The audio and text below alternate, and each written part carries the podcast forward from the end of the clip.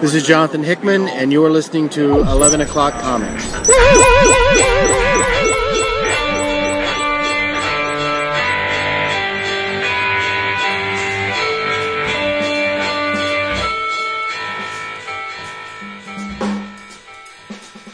right. Yeah, I'll just go with that one. Fuck it. We'll keep it. I'm all hunched over. I don't know. I'm sitting weird. It's something's off. Jesus. It is, man. I don't know what the fuck it is. I'm not loving this week. That's all it is. Well, all that's in your head, my friend. Oh, of course it is.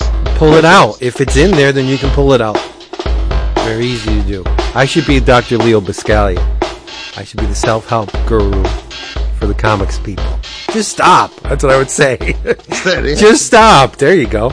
But no, just stop. Just stop doing what you're doing. Wow, that's not very good advice. It is what it is. You are such a... It's cool if it is. This is great. Yeah, I got a G in my name. I know what I'm talking about. Oh, my goodness. Hey, everybody. 11 O'Clock Comics, episode 643. Yep, and I'm Vince B. You are Vince B. I'm David A. Price.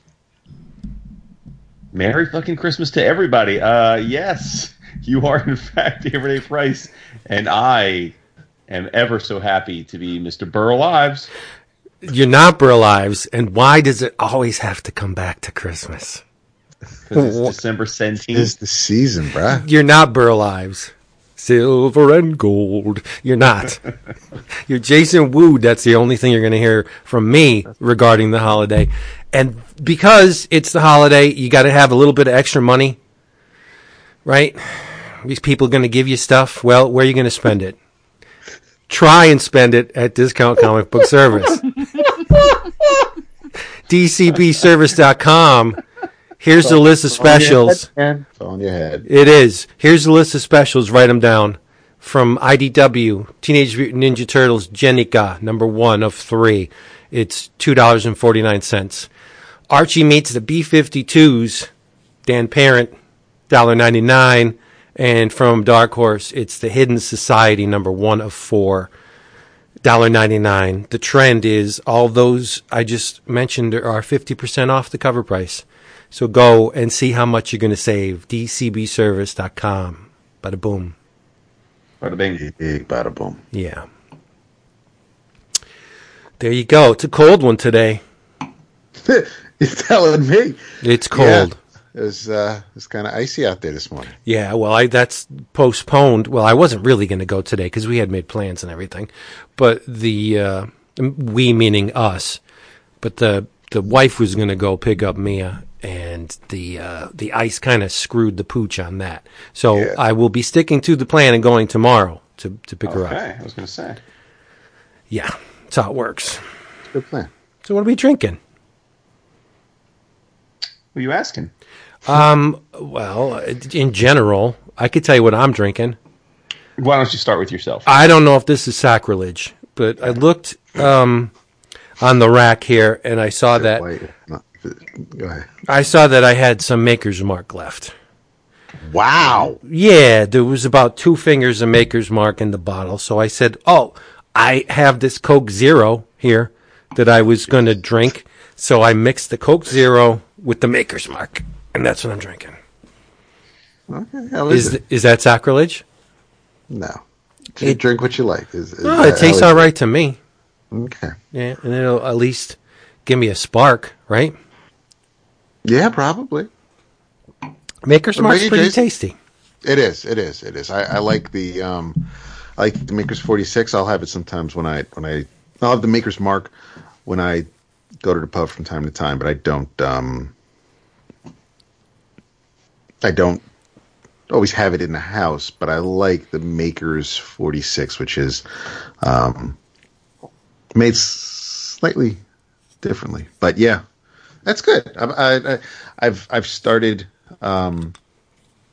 I've been enjoying taking a little bit of Captain Morgan and some ginger ale, and it tastes exactly like a cream soda. Hmm. Neat. If you like cream soda, but yeah. But what are you drinking, Jason? Well, 'tis the season, so I wanted to lift you guys up, put smiles on your faces.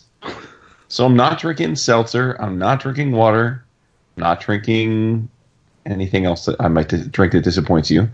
I am drinking a freshly opened Wamba Big bottle of Chimay Grand Reserve. Oh, nice. Well, I have to thank you, Jason, because I am enjoying my very first order from WineText. Oh, look at you. And this is extremely easy to drink. It's ordered a couple of bottles of it, and actually, and it's funnily enough, I made my second order with today's offering. And what's awesome, although it won't be necessary for this next order, but because it's an alcoholic package, it's a package that contains alcohol. You need an adult to sign for it. And since they love delivering when no one's home, the Walgreens down the block can accept FedEx packages. So now I can just, I don't have to worry. I can actually, because that was my big concern when you told me about it. And I was like, well, I don't know how often I'll order, blah, blah, blah. Anyway, long story short, hopefully I can get them. I can just pick them up down the street. No worse for wear. But this is Five Friends Cabernet Shiraz from Australia. And it is fantastic. All right. I absolutely love it. Shout out to Gary V. Yes. Yeah, I was watching some of his clips on Instagram today. Is that the coolest cooler guy? Fuck no. Why are you doing that? Why? That was just... Wait. I'm out. No, back up. There's my holiday gift right there. Oh, my God. That was the best. Can I do that again? It's evil. Just replay it. Just save it. Just that's your ringtone. It was so easy. My goodness, I didn't even have to work. It's a hollow victory because I didn't really have to work at it. Yeah. So I'm going to back up. Dick always a dick. It's true. Well, the mere mention. Wow, that's bad. But anyway, so do you folks have any thank yous before we try and do some comic talk here? I don't think I do. I mean, I have. I got my holiday gift exchange package from my giver, Mr. David Milburn, but I haven't opened it yet because we still have more than a week until Christmas. Nice. So next show we do, probably shout him out for whatever's in there. Nice. And no, I don't think I do. There may be some. I have a shit ton of packages sitting downstairs that I have to go through. I did. I mean, it's got my Christmas card from Mr. Rod Hedrick, but what was nice about it, that's true, that he threw a little something in there, and that was the Krakoa seeds, that the promotional giveaway that they gave out with House and Powers during the summer or during the fall. Oh, cool! That is neat. Jason, did you get your Mutant World hardcover? I don't know. I mean, I didn't get my... Would it be in this box? This no, did you back it? It's a Kickstarter. Oh. Corbin and Stranen. No, I didn't back that. Oh, my God. Sorry, I don't even know you. I don't even think I know what you're talking about. Wow. So, David, are you 100% sure on the pronunciation there? How do you pronounce it? What is it? I believe, because I think that's how it was pronounced in Anything Goes, or no, I think he did an interview. He wrote something in the Comics Journal, and it's a Kevin Nolan cover with a bunch of Marvel heroes, and it's kind of like why he left Marvel or something like that. But I believe it was pronounced, he spelled it as if it's S-T-R-U-H-N-A-D or N-U-D. Stranad? That's like Strnad, yeah. Wow. Like, not Strnad, but yeah, it was. I've always I hear it. I very rarely say it, but I generally hear it as Strnad. So yeah, but I always thought it was like Strand or you know, it was just. My grandfather used to call me Strnad. You know what that means? Right. Yes. Dumbass idiot. Yeah. So, hey, brings back... How did you pronounce it? Or, I mean, how have you been pronouncing it? I've always pronounced it Strnad, but that's just... I fuck up everything. Yeah, that's probably what it is. I don't... I mean, when you say it quickly or just when you're not drawing it out, that's probably a lot closer than what it should be. It's just like when I first saw John Byrne's name, I didn't know it was actually pronounced Byrne. What, you think it was Byrne? Yeah, kind of like Byron. I mean, it's been so long now, but now it is Byrne, obviously. But yeah, I mean, it took me a second when someone actually said aloud his name. I was like, "What the fuck is he talking about?" And then I just, you know, oh, the guy who's doing Fantastic Four, Dirt. So, yeah. But yeah.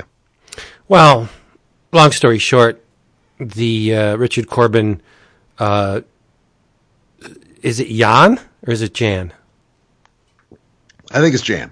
All right. See, it would be Jan in most occasions, but judging by the last name, I'm going to go with Jan, right? So Jan Strnad and Richard Corbin's Mutant World Kickstarter shipped, and there's been a rocky road for this book. It originally started at Warren, and then it was at Fantagor, and then...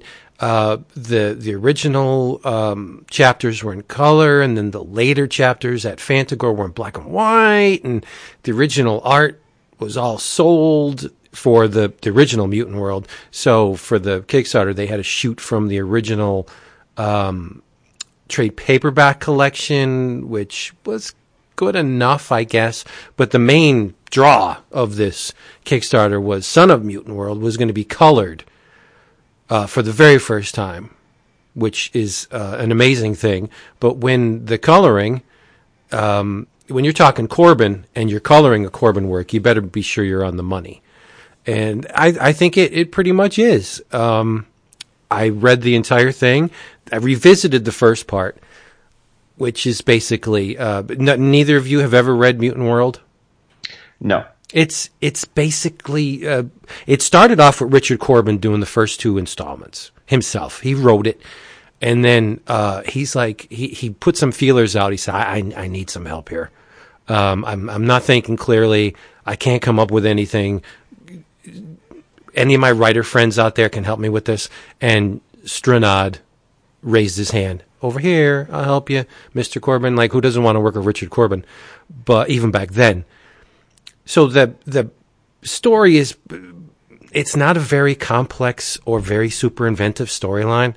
It's a post-apocalyptic future where a little sequestered group of eggheads are trying to save humanity by tweaking the human genome to survive in this new post-apocalyptic land.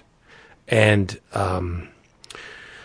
it's basically Demento, who is one of Corbin's tongue-in-cheek heroes. Bald, burly, well-hung. I mean, that's the cookie-cutter Corbin hero. In this case, Demento's not all that smart. Well, neither was Den, but he wasn't borderline special needs. Demento's pretty much special needs. And the majority of his day is wandering the landscape looking for food. And being attacked by other things looking for food. And in special cases, being bilked or someone trying to bilk him for his food. There's a character in it called Bugs, who, although he doesn't look much like him, it's very much Bugs Bunny. He enters the scene. He comes up with a cockamamie plan to get Demento to hand over his food, usually an apple, and... he usually wins out until the last chapter. But it's there's an introduction of a very buxom woman, of course, modeled after Corbin's muse, Karen Gilbertson. And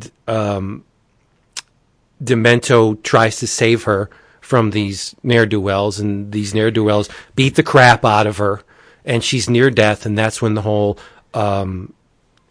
underground enclave of scientists comes in. Turns out that the woman is a clone, and she has another copy of her, has a child with Demento, and that's who is in Son of Mutant World. Haha, it's not his son, it's his daughter. That's why Corbin called it Son of Mutant World, because it's actually Demento's daughter, Dementia. And she and her Grizz, which is short for Grizzly Bear, Ollie, it's their adventures. And Demento passes away within the first couple pages of the sequel, and then we're left with Dementia's adventures. And it's Richard Corbin, so anything I say after those two words is going to be irrelevant, right? It's Richard Corbin, one of the best sequential artists of all time, rivaling the best of the best. I mean, the guy's got an uncanny knack for human anatomy, color, composition. He's weird too, which helps a lot. Corbin, the one thing that I discovered early on that attracted me to Corbin was the fact that he hand-lettered all of his sound effects right on the art. Like, he didn't give them to, say, John Workman or someone else who was far more adept at hand-lettering. Corbin would just do it 1, 2, 3, like pow, and ragged, gritty, nasty lettering that you would see some kid scrawl on the side of a locker in a high school. That was good enough for Corbin, and then that became something that I latched onto, to see this subpar hand lettering over this beautiful artwork that would be very much at home hanging in any gallery. It spoke to me. It said that Corbin's not all that precious about his work. I mean, yes, after the fact, I realized that he is precious about the color side of it and the drawing side of it, but the lettering side of it, not so much. Like, Corbin just threw down. And I was like, all right, this guy's very complex, but he's all right by me. So there began that love affair I had with Corbin. But I went into this thinking Jason got it, but I guess I was bamboozled. I didn't. No, I wouldn't. Yeah, man, sorry, I don't even remember. Bad. Yeah, I don't remember seeing it. But it is a hardcover with sewn signatures. I can't. The paper that they used is very good, but it's a tad. I don't want to say it's a tad too thin, but it's thinner than I would like it to be. But it is a beautiful hardcover. So, I mean, you get what you get, and it has a dust jacket and everything. Well worth the price of the admission for Kickstarter. I had Mutant World, the original appearances of it. I had the trade paperback collection. I had all the singles for Son of Mutant World, and I still bought this bitch. That's how much I love Corbin. That's right. It is Corbin. I mean, and it would have to be someone like Corbin that would get you to back something on Kickstarter, because there's... Yeah. But there's one thing that left me scratching my head. Now... You're an independent comic book creator, and you do a Kickstarter, and it's successful, right? And you have all these books published, most of which were purchased for probably $75-$80 and upwards. There was a thing where you can get a print for, I think, $200 in with the book, and there was other little bells and whistles. But so you're in the advantageous position of having sold X amount of $75, $80 hardcovers.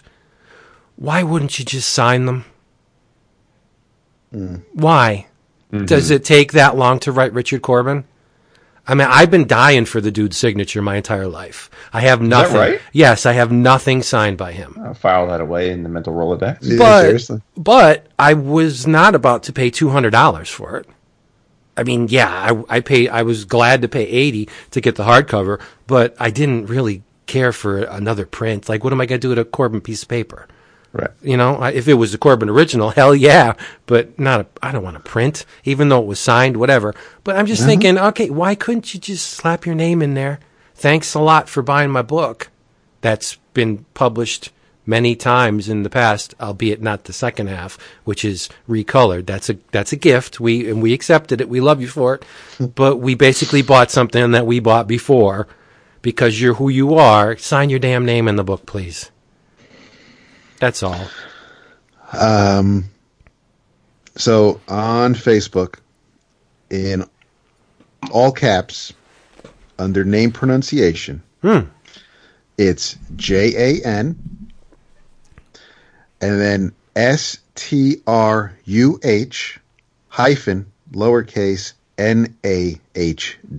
So it's Strahnad.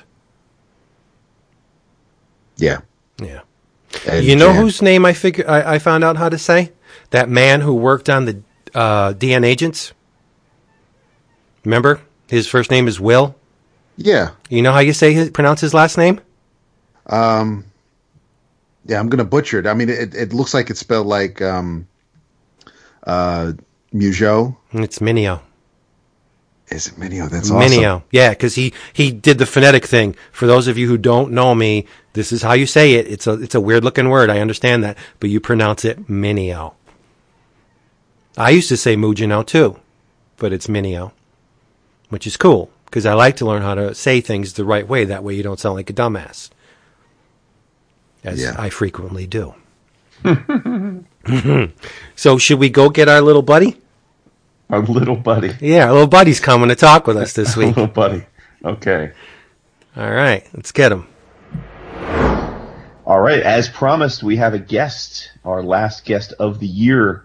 Some might say saving the best for last, although we love all our guests, so I won't say that. But it is a gentleman who's making his return to the fourth chair.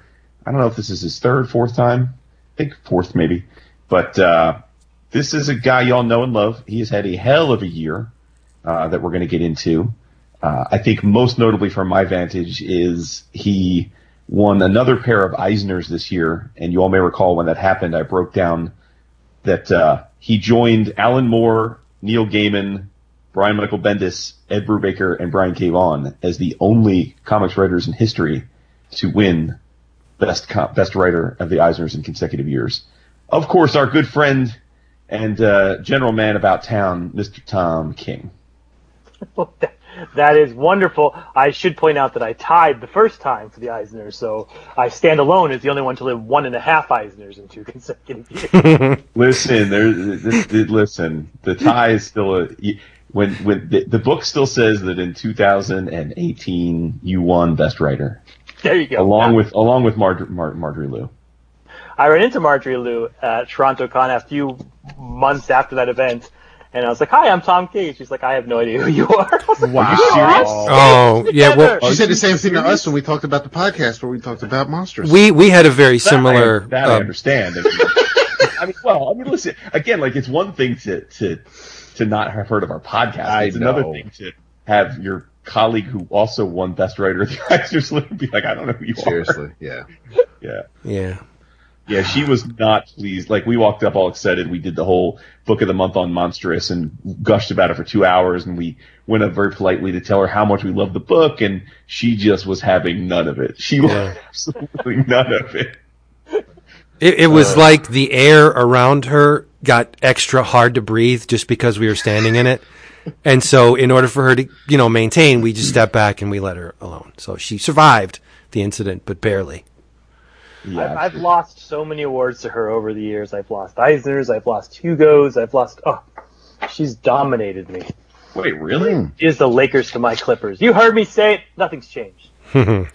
Yeah, I think you doth protest too much. Like I said, you and you've had. The Eisners have been very kind to you, sir. They have been. Yeah, I won 4 this. You said I won a pair. I won 4. I won 2 pairs. You did win 4 this year. Actually, I did in the analysis. I said you won 4. I apologize. In the intro, I said 2. I think, but yes, you won 4 Eisners this year. I do have that down correctly. Not that I'm keeping track. No. Why would you? I can hear Clayman making fun of me already. The important question out of the way first. How's Roxy? She's sitting right next to me. She is asleep. Of course she is. Good girl. Yeah, she is adorable. She is. If I could recommend one thing to every comic book writer in the world, to get a dog, get you off your goddamn chair, and get you someone to, be emotionally next to all day long. Right.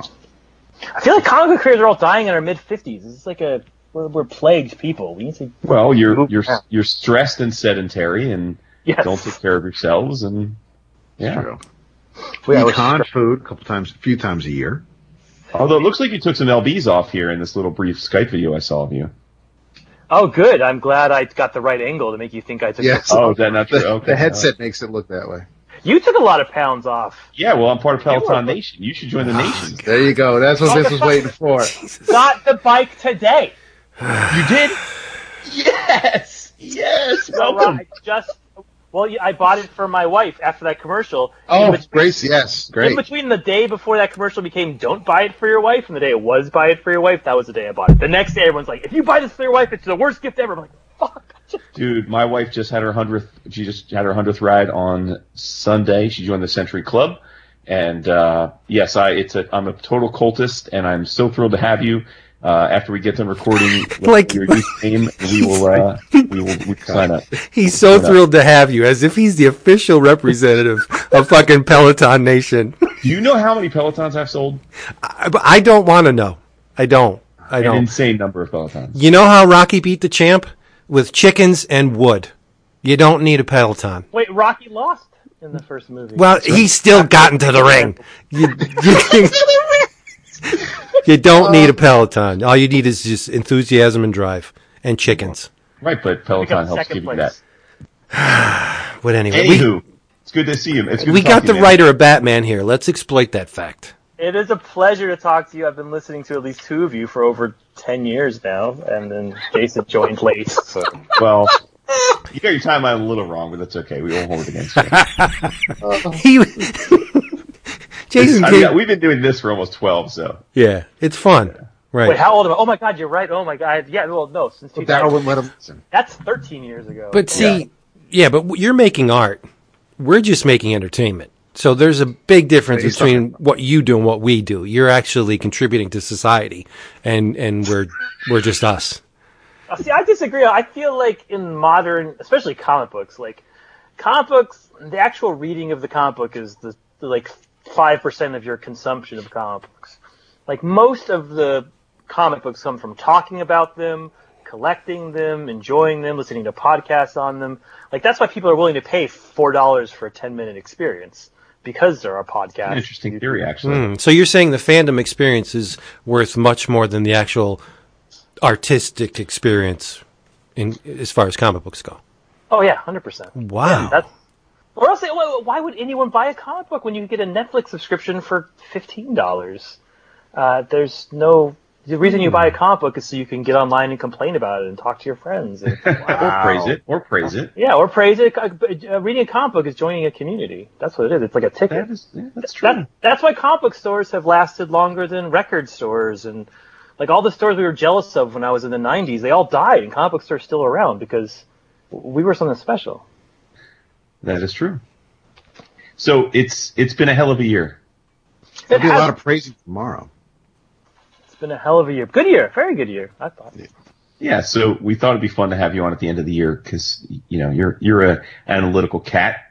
Used to make your living doing that before you started writing funny books. And, you know, I guess, you know, sort of starting at the broad brush and then we can dig in. Like, how do you look back on the year? Like, stressful, long, rewarding, your best ever? How would you summarize 2019 for yourself? Oh, I don't know. When does it start? When does it end? It had a lot of ups and downs. Right. I mean, I took a transition at the very end of the year, so that's what sort of sticks out to me. About 2 months ago or something, I went from doing, for 5 years, I'd been doing comics full-time, basically a comic a week. And about 2 or 3 months ago, I stopped that. So this is sort of a transition year because I picked up the movie and I picked up the secret TV show, which will never fucking come out, but I still have to work on it all the time. And those take up more time now. And I, after this long Batman run, I finished that up and I'm launching sort of this different direction. There were ups and downs. I mean, I would have liked it if not everyone had hated Heroes in Crisis. Okay. But, There were a lot of like comic book politics this year that took up a lot of fucking time. All right, well, listen, let's jump in with Heroes in Crisis, because the last time you were on our show was right when Heroes in Crisis was about to kick off. You had just done the little yachty gig at San Diego where they put you on the yacht. And, old gig, yes. Yeah, and you were very excited, and I think also aware of the challenges of helming an event. And Heroes in Crisis came out, and you know you made a joke that you say everybody hated it. Clearly, that's not true.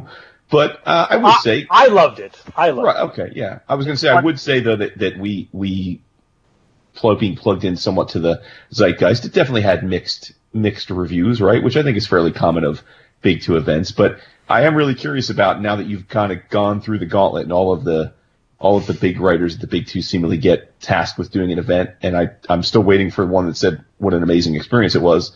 So you've gotten it out of your way. You were pleased with how it came out, but what is the feeling like for you as it's coming out and you know you're seeing reviews both pro and con? Like do you just at this point in your life are you just comfortable with that you did a great story and you're happy with it and none of that matters or does it ultimately leave a mark on you one way or the other? Oh, no, God, no. I suffered through all that stuff. Mm-hmm. I definitely hear the – because you're an artist because you want to please people. I mean, I could pretend that I'm just here to, I don't know, smell my own farts and wonder how wonderful they are. No, part of my job is to make people happy, and Heroes in Crisis made so many people miserable. I was horribly depressed. Not depressed about it, but – and then even more depressed, like, again, I reread it a few weeks ago, and I was like, man, I really love this. Like, I genuinely, I mean, put my writing aside, which, you know, is whatever it is, the art, it cannot be better. The Clay's art is so gorgeous on that. Oh, it looks amazing. That's for sure. Amazing. Yeah, for sure. And the Lee Weeks and the Mitch's stuff, and even Travis Moore upped his game and did some beautiful little fill-in pages here and there. I just couldn't be happier with the whole thing.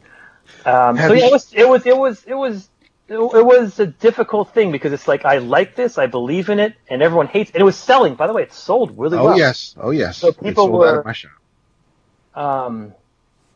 And it outsold a lot of other subsequent events. Or I don't know if that's the right word, but no, it's a good one. Good word. Now the as far as were you paying the complaints you were getting, did you notice if they were from DC fans from the 80s who were like, you know, my Wally West was Kid Flash and the Titans, or was it like, you know, this was Wally West, Mark Waid, and everybody else wrote in the 90s? Like, what was the, do you know what the makeup was with the, like, who was complaining the loudest as to how you treated the characters? I read this thing, and it helped me understand. I was reading this William Goldman like screenwriting book, which is like the most famous screenwriting book that everyone reads. And I should have read it before I started screenwriting, but whatever. And he talks about he made this movie. I can't remember the movie. I'm sure it's very easily Googleable. But he made a movie with Robert Redford. Robert Redford was a pilot who, in the beginning of the movie. It's like, you know, a 1920s pilot, and there's like a chorus girl on the wing of his plane, and the chorus girl gets unhooked, and she's about to fall off, and Redford goes and tries to save her, and the chorus girl falls, and he doesn't save her. And William Goldman was talking about this, and he's like, I love this movie. Robert Redford loved it. I wrote the crap out of it. It was beautifully written. It was beautifully made. And as soon as we put it on the first screening, it just died. Everyone hated it. And so he said it took him a while to figure out why that was. And after a while, he's like, oh, because Robert Redford cannot let the girl die in the first act. Like, Robert De Niro could do that, Al Pacino could do that, but Robert Redford at that point in whatever, 1978, was America's golden hero. And as soon as he did that, he had lost the audience. They just didn't want to see it. Huh. They didn't really care about the rest of it. And I do think on some level that's what Wally West was. And I didn't pick Wally West. I wasn't like, I want to make Wally West into this character. I've said this many times, but the way I do plots, I come up with a plot, then I ask basically Dan Dio to give me the characters, and the characters he gave me were Booster, Harley, and Wally is the he's not the killer, but he's the whatever. And so I wouldn't use Wally West again. Yeah, he struck a he struck an off note. He was Robert Redford not saving the girl. So yeah. So was the fast forward thing in play before Heroes in Crisis was actually written? Like, was it a let's do an event and then we'll just do this thing to spin out of it? Or was that a natural progression where they said, hey, we can take this story further? Which came first, Heroes in Crisis or the whole scheme? Oh, yeah, all that stuff is, I'm not involved in it at all. Yeah, that's all just them coming off of it. Okay. So, yeah, that's, no. So, yeah, well, I mean, that was another problem is that people just said Wally's the killer, but he wasn't really the killer. It was like an accident, that kind of stuff. Yes. As there were some easy quotes that kind of floated out and tainted people's sort of vision of the whole thing. But yeah, no, I learned a lot. I learned I will never do an event again. I'm terrible at it. Mostly because I'm not good at telling other writers what to write. I'm not good at being like, okay, guys, let's all get together and you write this and you write that and you write this and then we'll coordinate this. And I'm just not good at that. Are really many people though, right? I mean, like, I say that because we are now into Dawn of X, the ongoing series of X books, and we were unabashedly positive, as I think most were, about Hickman's Hoxpox, and he's effectively the showrunner of the X books. And while I'm enjoying a bunch of them, I would say already the there are chinks in the armor, just in the sense that it would be impossible for 6 or 7 books written by a bunch of different people, drawn by a bunch of different people, to have the same kind of tight cohesion and execution that you have when you have one singular writer crafting, 10 issues or whatever it was. And he's the showrunner, right? So it's his job to kind of balance letting creators be creative, but also making sure they theoretically fit into his Bible. And so my point is, I'm not sure we haven't seen evidence he's good at it yet either. And I don't know that it's pretty hard, right? Being a line editor is a much different skill set than being a comic writer or artist. And effectively, to your point, when you're put in charge of an event, you kind of have to play the line editor for a little bit, right? And that's tricky. I think that's exactly right. I think, yeah, you have to sort of play that role. And some people do. They're drawn to it because it makes your event bigger if you can do a chart and be like, okay, this book overlaps here and this book overlaps there.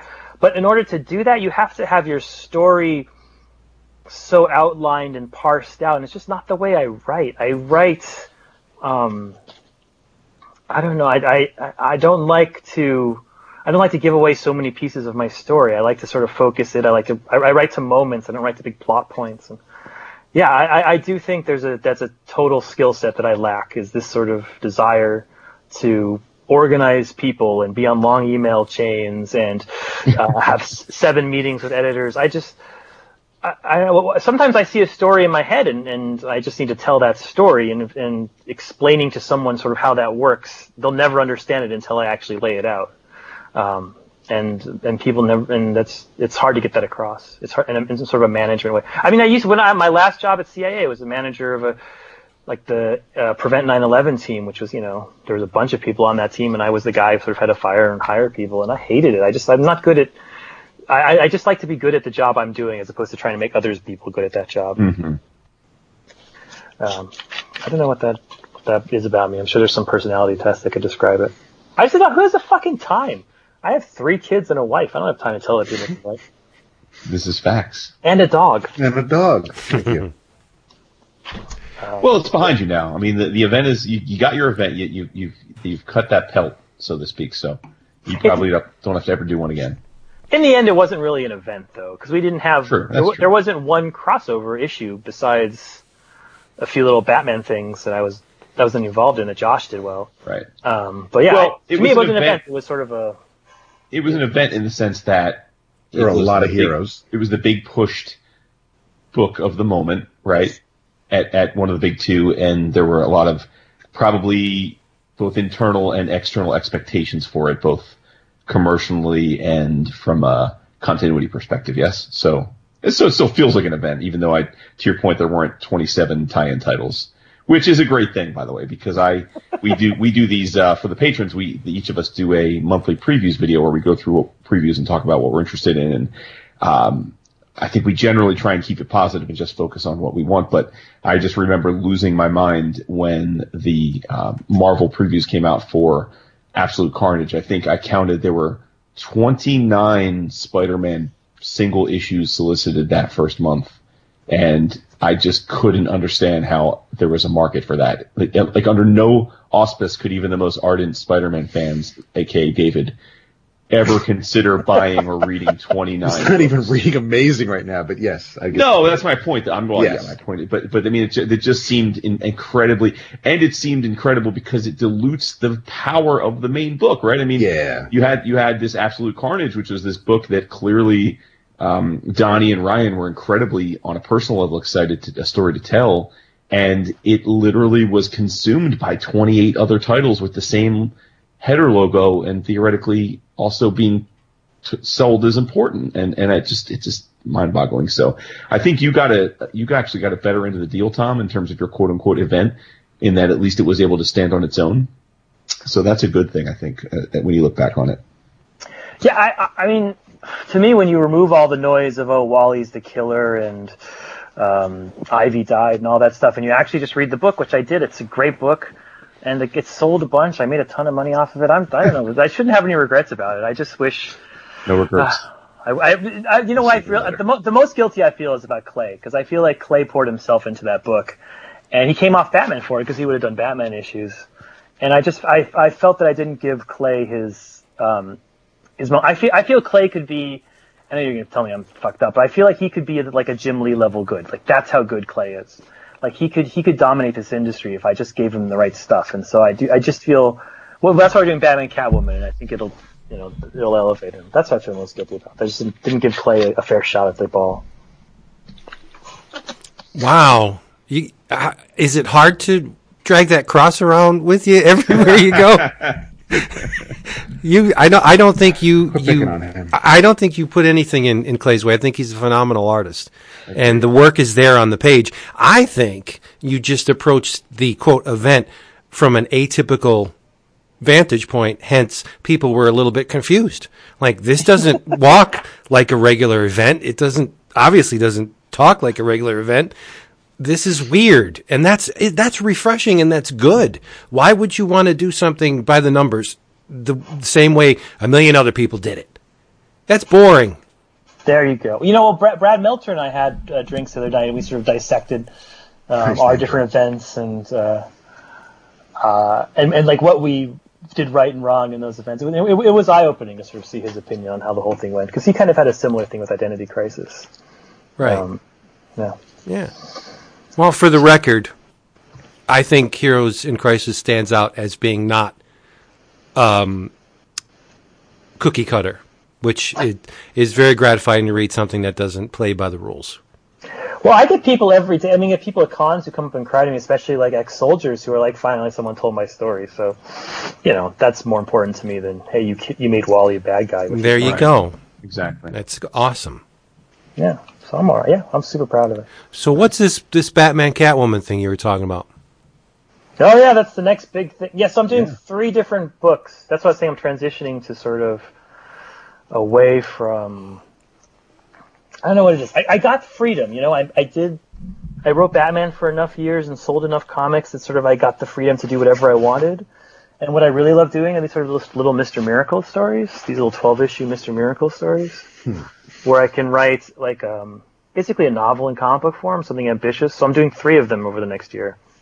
Strange Adventures. Yeah. Strange Adventures, Batcat, and the one that hasn't been announced, which is what I was writing today. You're going to break right here on the show, right? You're going to.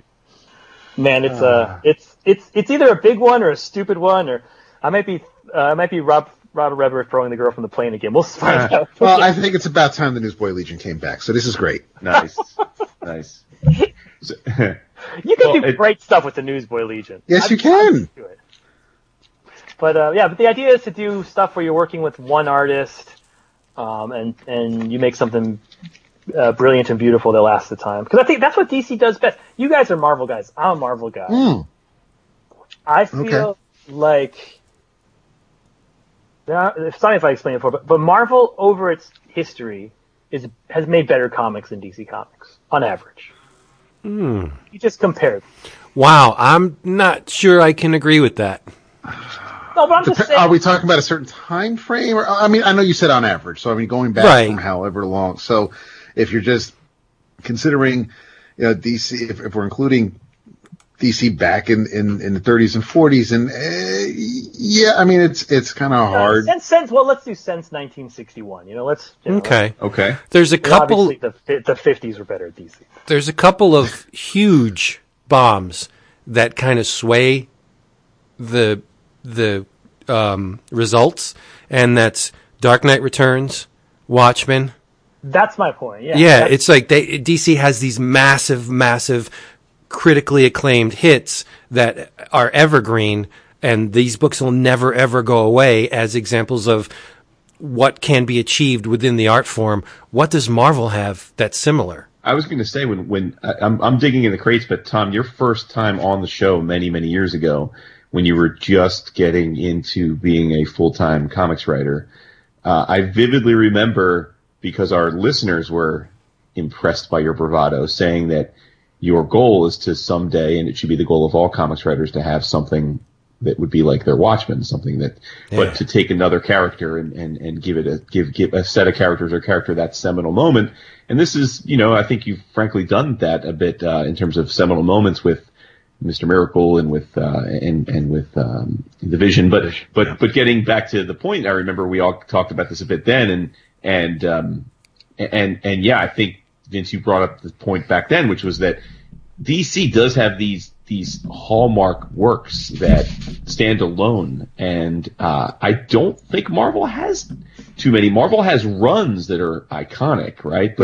But there aren't. I mean, even to this day, I mean, I'm a massive Avengers fan, but when people say, okay, you've got 6 to 10 issues to sell me on Avengers, what Avengers comic should I read?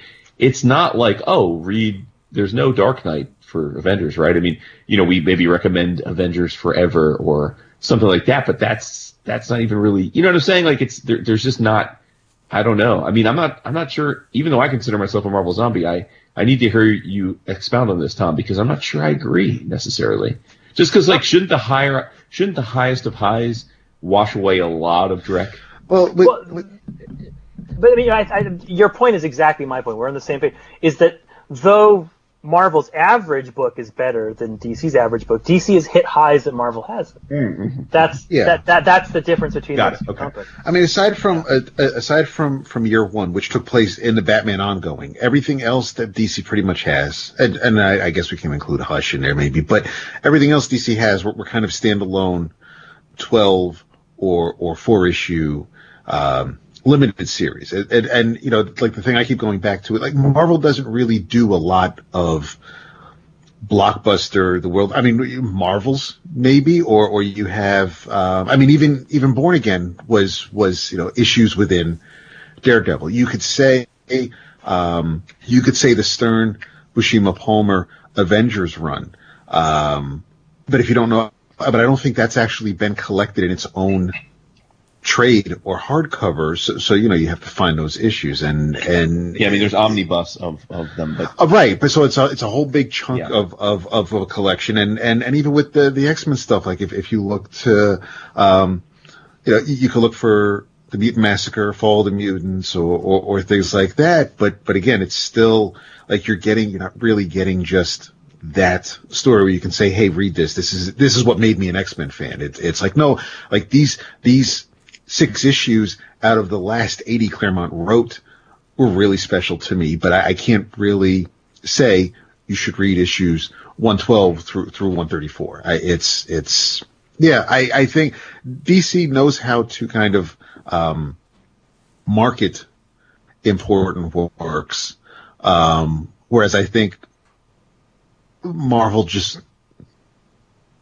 wants to tell a story, and if it just happens to happen within that character's book, like the Clone Saga just crossed over against through all the Spider-Man issues, and when Carnage, they used to have the twice monthly shipping in the summer, so you had Round Robin, or you had the Carnage's first appearance, and but again, those happened in Spidey's book. So yeah, it's one of those things where you have stories you remember that DC published because you can go to your bookshelf and say, hey, here's the New Frontier. This is a really special work to me, and I think you'll love it.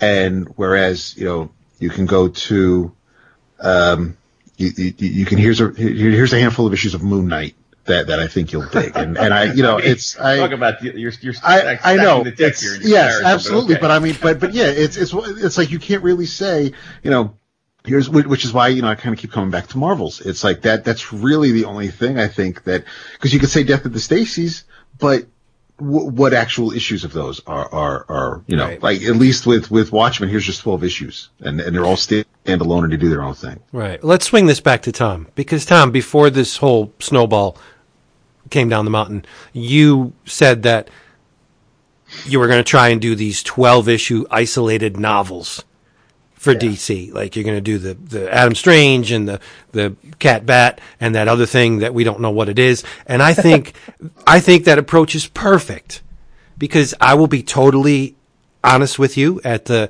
risk of losing you as a friend. I tapped out. God. No, I tapped out on Batman a little bit before the wedding. How dare you? That's and I'll tell you why. Even though it was well written and beautifully drawn, I have very, very little interest in reading an 85-issue Batman story.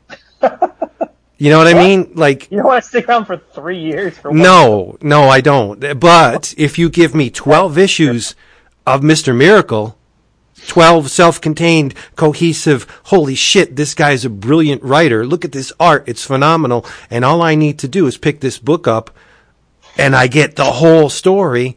Wow, as a man in my mid-50s, that's what I want. I want great stories that won't take me 5 years to read by very, very talented, creative people, and I think that's what you gave us with Mr. Miracle and the Vision. These nice, it's a heck of a meal. It's not a buffet.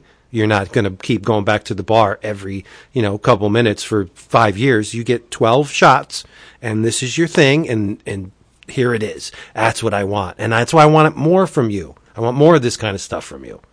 Omega Men. Give me another Omega Men. Hey, they're releasing Omega Men hardcover next. And I have the trade paperback, and I love it, because it's all there. I mean, I agree with you so much that I stopped doing it. So I'm 100% on board with what you're saying. Yeah. Yeah. I mean, I loved writing Batman. I loved who I got to work with. But the reality of a double ship book that has to be the number one selling book every month, not always means there's always be a number one that beats you, however, but on average, it just has to be number one. So. Right, and I let's follow Vince's tangent, and I mean, just for the record, again, if we're putting our bona fides out there, I am still reading Batman and I'm up to date. Mm-hmm. So for me, I'm also the guy that loves the 4-year run that Hickman did on Fantastic Four and the 5-year run he did on Avengers. Like I love those long drawn out, intricate stories that give me 3, 4, 5 issue stories, but then there's a B and a C plot that run throughout everything. I mean, I'm into that. I know that's not necessarily Vince's cup, so I was okay with it. In fact, I was bluntly, I was feeling some kind of way, not at you, but at the way I perceive things to have gone down. And again, this is my own personal perceptions because you were very, I think, public.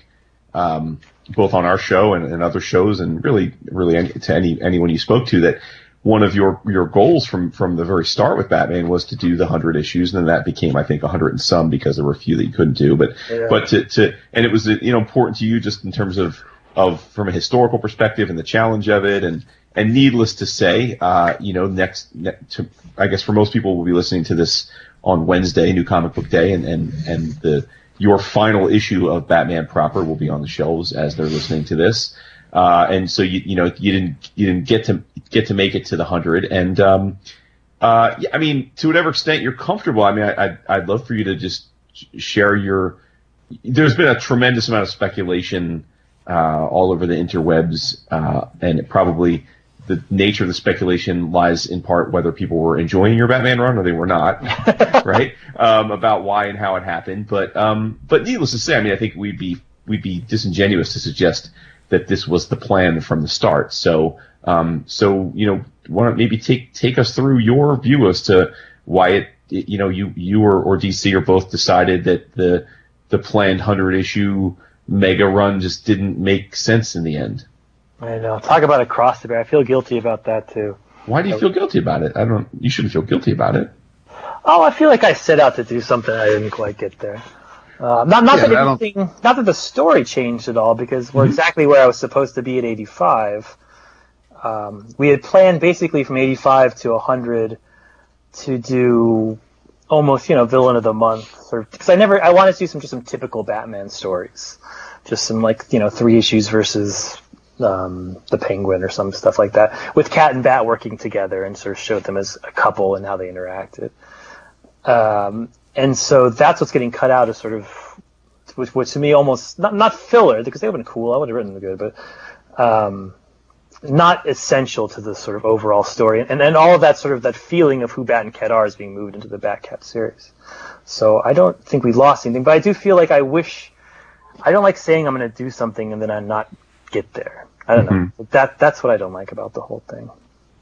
How it went down, sure. I mean, yeah. I know, I don't know all of the details because I'm not privileged to sort of everyone everywhere, and people will tell me stuff to my face that's not probably 100% true. But basically what went down is, as we were prepping for City of Bane, I got the movie, the New Gods movie, and the secret TV show that I fucking work on and never get done. I was working on it today. I was like, why am I working on this piece of shit TV show? Someday I'll come on. You'll be very impressed. There are, like, movie stars in it and stuff, and I hang out with them, and we have sushi, and it's all interesting, but it never happens. So what happened? So that was coming down the train, and they wanted to reach. I feel like this has changed since then, but back then they wanted to reach 100 at a certain point, in order for a big event sort of thing that's going to happen. That's still in the works. And what they said was, after City of Bane, those sort of 15 issues that was going to be Bat-Cat, they wanted those to be setup issues for the event. They wanted to use the popularity of my book to launch the event. And they said, Tom, I don't know if you'd be into this. And as I said before, I was like, I'm not so good at events. I had sort of discovered that through Heroes in Crisis. And they couldn't kick me off the book because it was selling very well. Mm-hmm. And it's also my contract, so they legally couldn't do it. But they gave me the option. They're like, okay, if this is not for you, if this is not the thing you want to do, and we know you're going to do this, you know, you're not going to have as much time, because Double Ship Batman is every day, all day, right? Why don't you jump off and do one of the things you love doing, which is, you know, have your own artist, and here's this, and this, and here's this, and then you get to sort of end the story the way you want to end it. And that was sort of the options they gave me. And they said you could choose any artist you wanted to. And I was at a con with Clay and Mitch were both there. And so we all huddled together. We're sort of a trio of best friends. And went over the options. And from that, we sort of made the decision to like we started this out with, that we could make better comics the way we're doing it now, which is to sort of end on this big note in 85, or was always supposed to end, and then create sort of our version of Dark Knight Returns with the freedom that gives us. So the options before me were make, you know, Double Ship event supporting books, or make another Dark Knight Returns. It seemed like a no-brainer, But I still feel bad that we're not getting to 100. Well, it doesn't sound like you should feel bad at all, because it sounds like you got to basically unfree yourself of a of a scenario that wouldn't have had you happy. And I'm of the mind that unhappy artists are not necessarily great artists. Vince might disagree there, but about suffering or whatever. It depends on how unhappy. Right. Yeah, right. There's a line. But my point is, I guess it sounds like I don't know that you would have been as into it because you weren't feeling it. It wasn't your intended path. And now you get your intended path. I guess the weird thing is, as you know, because the internet being the internet, right? I mean, everybody just wildly speculated, like, oh, Tom was fired off the book, and none of that really ever jived in the sense that, like you said, I mean, it wasn't. I mean, the book was a top seller, it was DC's top book, and for every person who was salty about something like the marriage issue, there were a lot more people, I think, that, especially from our sense of, they were very much enjoying what you were doing, myself included, and so I never, it didn't add up to me on any of that fronts that it was like they kind of like forced your hand.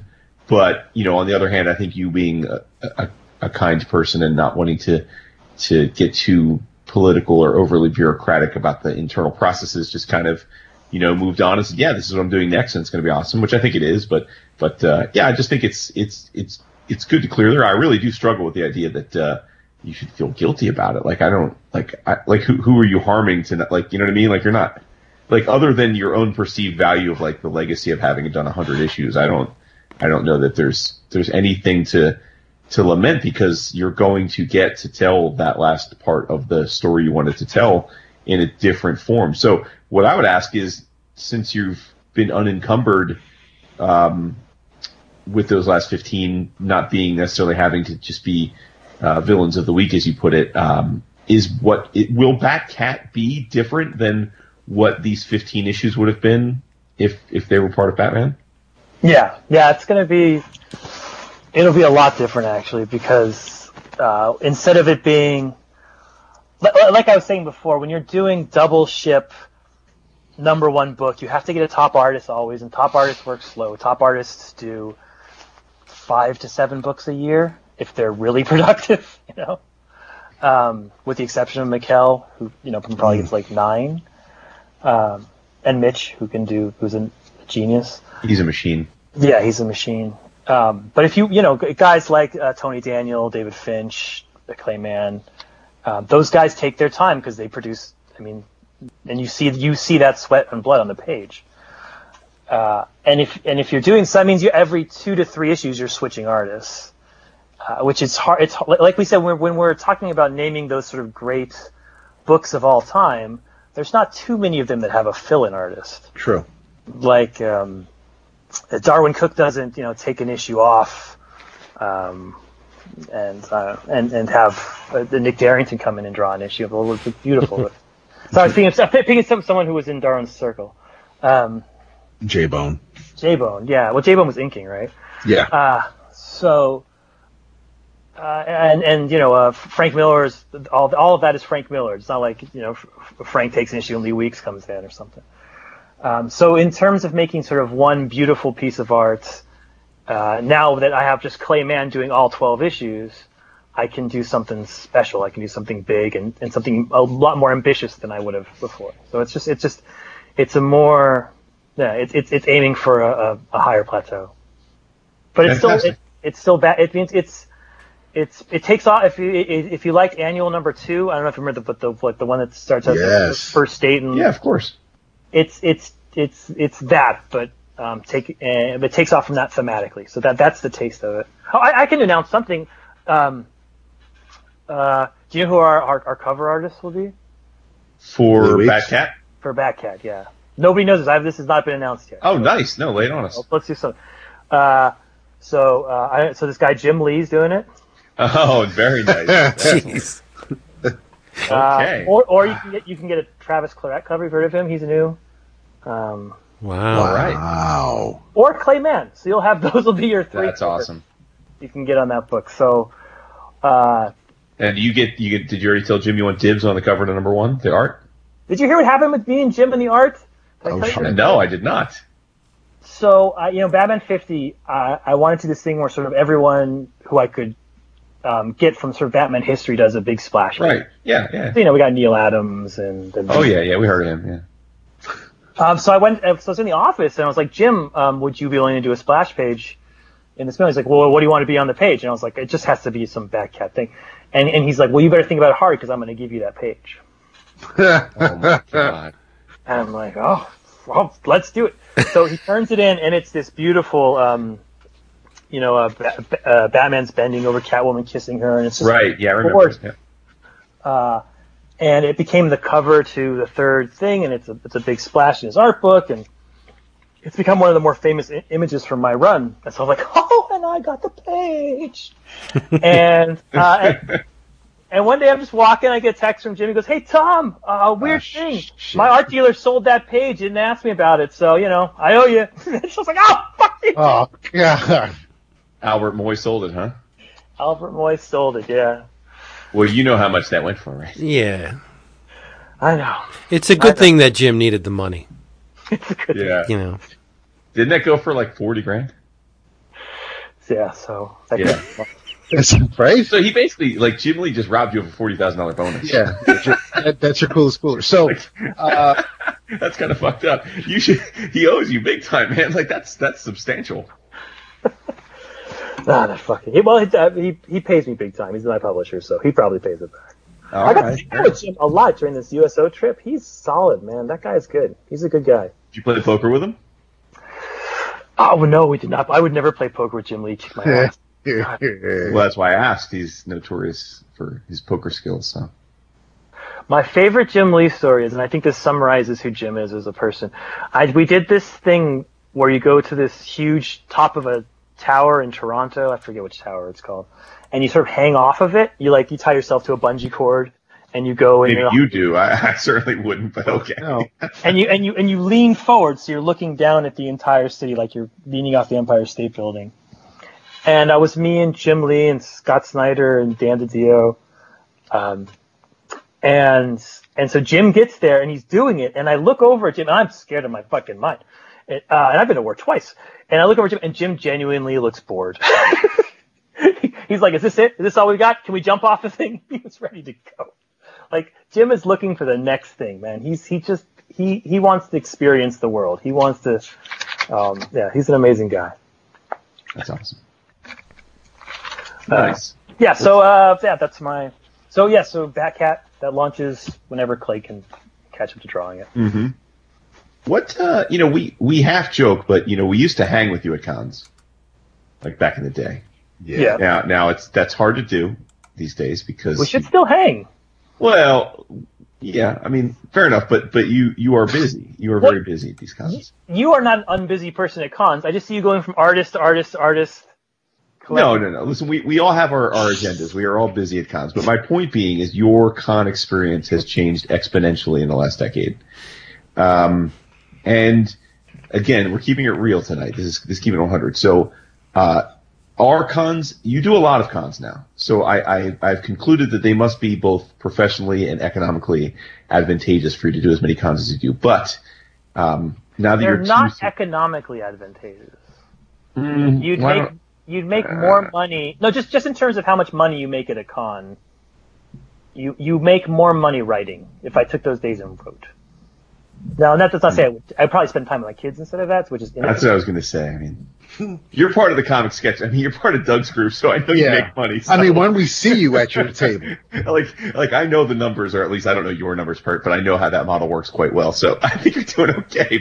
But my point is more be honest. What is being Tom King in lights and italics? Is it still purely, viscerally fun and awesome when you're at a con, or is it equally exhausting and stressful? No, none of it is exhausting or stressful. I guess you get tired, but tired in the way when you go to Disneyland for a day and you have an awesome time and you're tired at the end of the night and you feel good. Mm-hmm. God, I'm so old. I use Disneyland as my example. No, if you go to a bar all night and you're partying with your friends. Yeah. Yeah, we know that too. No, it is. I mean, we're comic book people are generally speaking not social people. That's not all. That's not 100% the rule. Yeah, I know we all say that, but I don't buy that. But here's why. You know why I say that I don't buy that? because for all of these non-social people, nothing stops all these non-social people from going out and drinking all night at cons with other non-social comic creators and thus not doing the commissions that they promised they were going to do. Oh, yeah. So I don't want to hear that they're not social. But not in terms of like classic introvert extrovert. Of course, yeah. Extroverts get their energy more from people. Yes. Introverts get their energy, or it takes energy to interact with people. Right. Not that they're not having fun, but it just takes energy. Right. So it does it does take a lot of energy to I did 5-6 hour signings this year, and you at the end of it you're exhausted. But I love cons. I love comics. I love being in a comic book atmosphere. I like going to cons. I like shopping for my kids. I like buying comic art. I like buying old comics. I like going to frickin' panels and watching interviews. I like the entire atmosphere of it. I like staying up late night in the bar and talking with Josh Williamson about how we're going to fix comics. I just everything about a con I like, except missing my wife and kids, who of course. Well, that's good to hear. So it hasn't started to get old for you. No, none of it gets old. The only part that gets old is I'm trying to think of what part of cons. The food sucks. But besides that, well, the food during the con, but then you get to get awesome meals. Yeah, you get awesome meals afterwards. But I love New York. I love San Diego. There's no con I don't like. Colorado's a little weird because everybody's stoned, so it's kind of weird lines. But besides that, yeah, everything's cool. Yeah, no, I like cons. It's weird, you guys went to one with me when I had zero lines and I was begging people to buy my books. I did that for years, dragging around barrels full of books.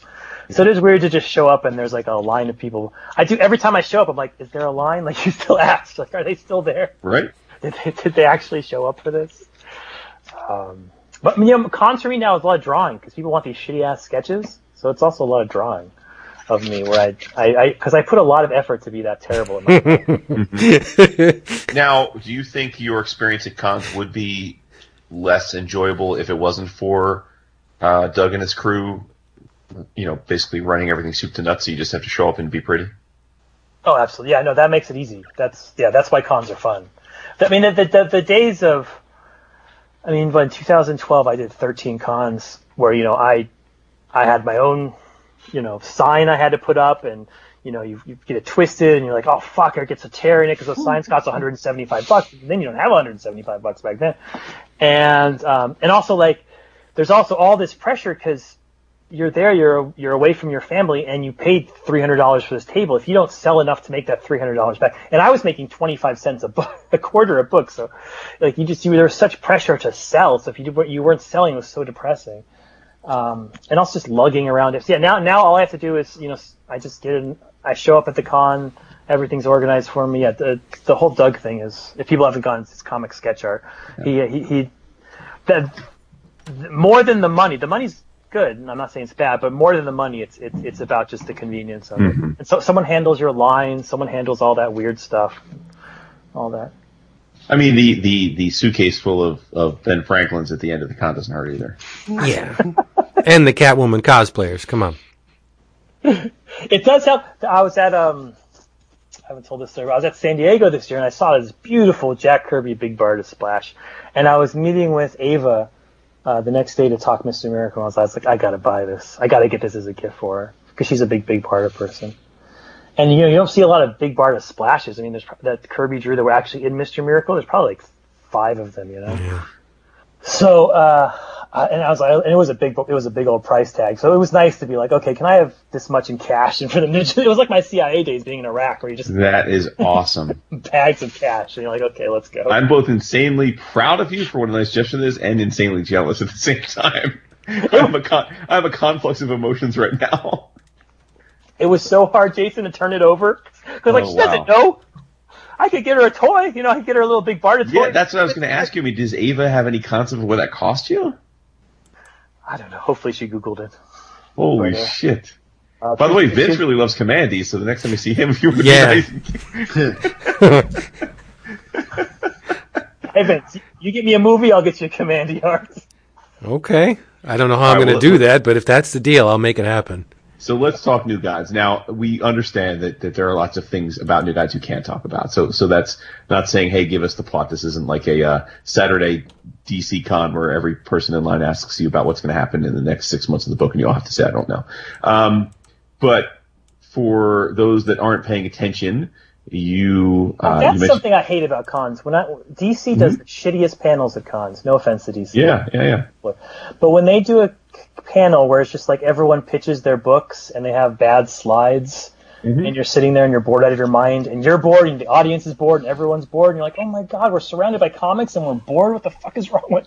Sure. That I hate about cons. I thought of something. Sorry, go on. No. So you alluded to Ava, but again, I'm assuming most of our listeners know who you're talking about. But you're speaking of Ava DuVernay, who is the director of the aforementioned New Gods film, and is she also your co-writer? Is that right? Yeah, she's the co-writer, producer, and director. Okay. So all very public that you were brought on to co-write the book, the movie, and obviously all of us that knew you when were super proud and tearing up and fist pumping you. So putting aside what you can't talk about, which we get, there's a lot of it.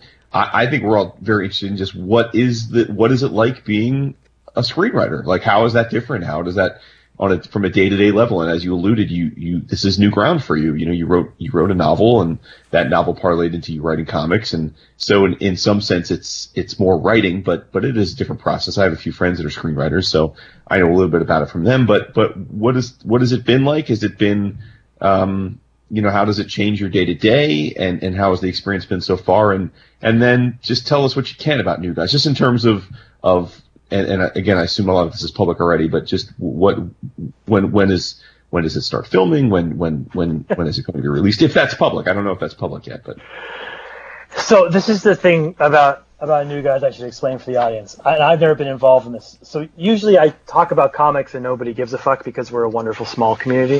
When I say some random thing about New Gods, it can get picked up as clickbait. Like I'll be like, oh man, I wrote about the Forever People today, and they'll be like, oh shit, Forever People in the next New Gods movie, and you'll see it in 4,000 sites and Twitter feeds, and you'll be like, I was just joking about Forever People. We are not above having 11 o'clock comics mentioned on Hollywood Reporter. Hell no. So feel free. So but the thing is, I am not the person, Ava is, she comes from PR. She did PR before she became a director and filmmaker. So she has complete control over that stuff. So that's why I when people ask me on New Gods, I just end up saying problem, and sort of, I mean, it's going wonderfully and all that stuff, and it is going wonderfully, but it just sounds boring. I don't know if people want those boring answers. But I do like your question of the difference between writing movies and comics. I don't know. So far I like writing comics more, I would say. I feel... I was a comic fan from the time I was 6 years old. Like, meeting Walt Simonson to me was bigger than meeting Tom Cruise would be. And even meeting you guys. I mean, you guys were in my ears much more often than any movie star I ever knew. In terms of, like, I was a super podcast. I remember stalking the iFanboy guys through a con because I just thought, I was like, I can't believe I'm in the same room as them, you know? I was like, is that really Josh Flanagan? Oh my god. That's weird. It's weird, right? It's weird, yeah. But in terms of impact on my life... You were definitely a genuine podcast super fan. Yes, I'm a genuine podcast super fan. And so...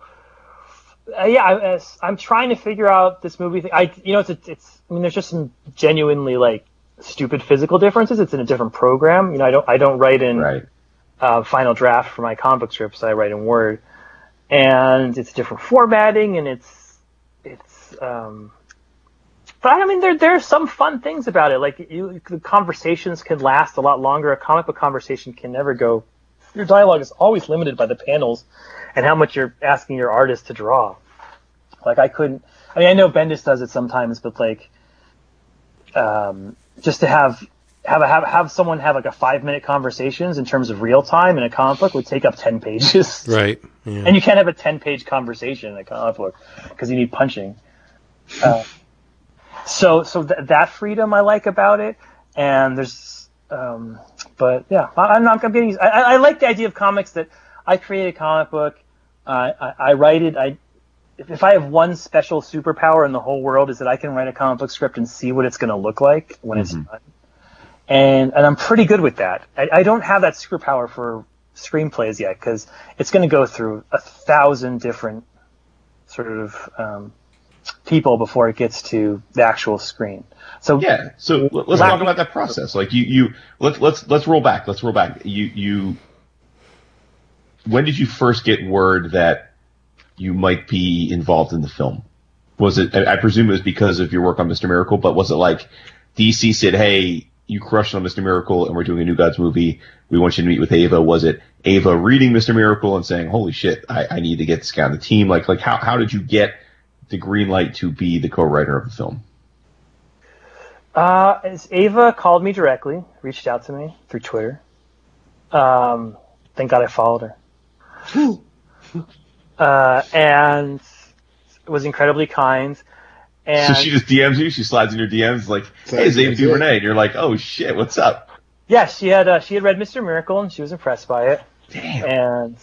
And wanted to sort of meet me and talk, just kind of form a brain trust about sort of what New Gods would be, and fly out to L.A. And I went out to that. It's with Julian Lytle, friend of the show, Julian Lytle.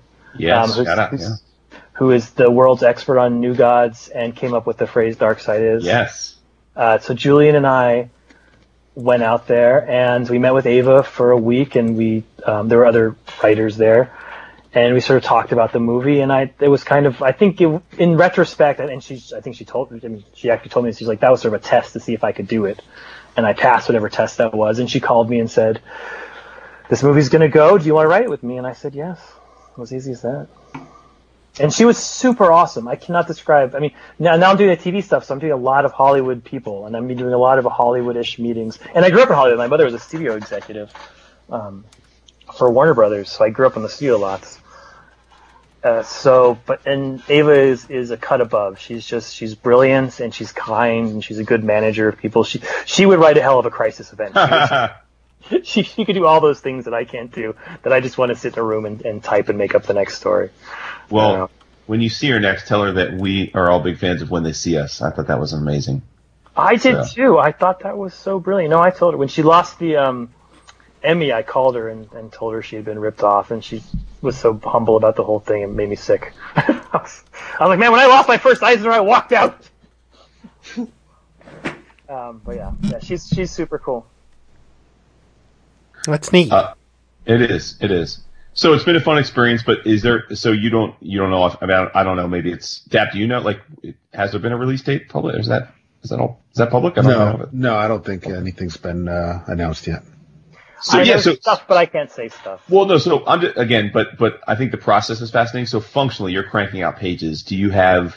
Like, is Ava your boss? Like, does she say, "Hey, what's going on with the script?" Or do you have it? Like, how does it? How are you being held accountable? Like, do you have a specific deadline, which again, you don't have to tell us when it is, where it has to be done? I mean, are you constantly submitting pages and then getting comments from all types of people at the studio and having to rewrite? Like, what is the process like? Man, I can't answer any of those questions. You're asking such good questions, and I can't answer any of them. I can say it's organic. I can say she's in control. She has a vision. Okay. She knows what it wants to be, and it's a beautiful thing, and and we're working to create it. I don't know. See, it's all pablum. It just comes out as pablum. No, it's all right. All right. I apologize. You know, I just have no control over it. Oh, no, okay. I got a question for you. Yeah. So I assume you're privy to the behind-the-scenes creative aspect of the movie, the production designs, the costume design, stuff like that. Yeah.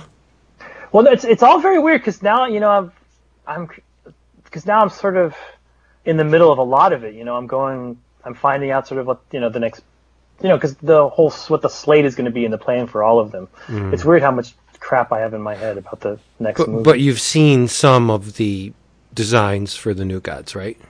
I could neither confirm nor deny anything. Mm. Hilarious. Wow. Okay. Yeah. But I want that Kumail Nanjiani trainer to come and turn me as the writer. There you go, right? Damn. You just got to be in the Eternals now. We'll see, man. That Eternals movie could change everything. Who knows? I don't see that happening. We haven't seen anything from it. But it's good. I love what I wrote. I can say that. I love what I wrote. It's fun to be with these characters again. I feel like it's visiting my family or something. All these guys.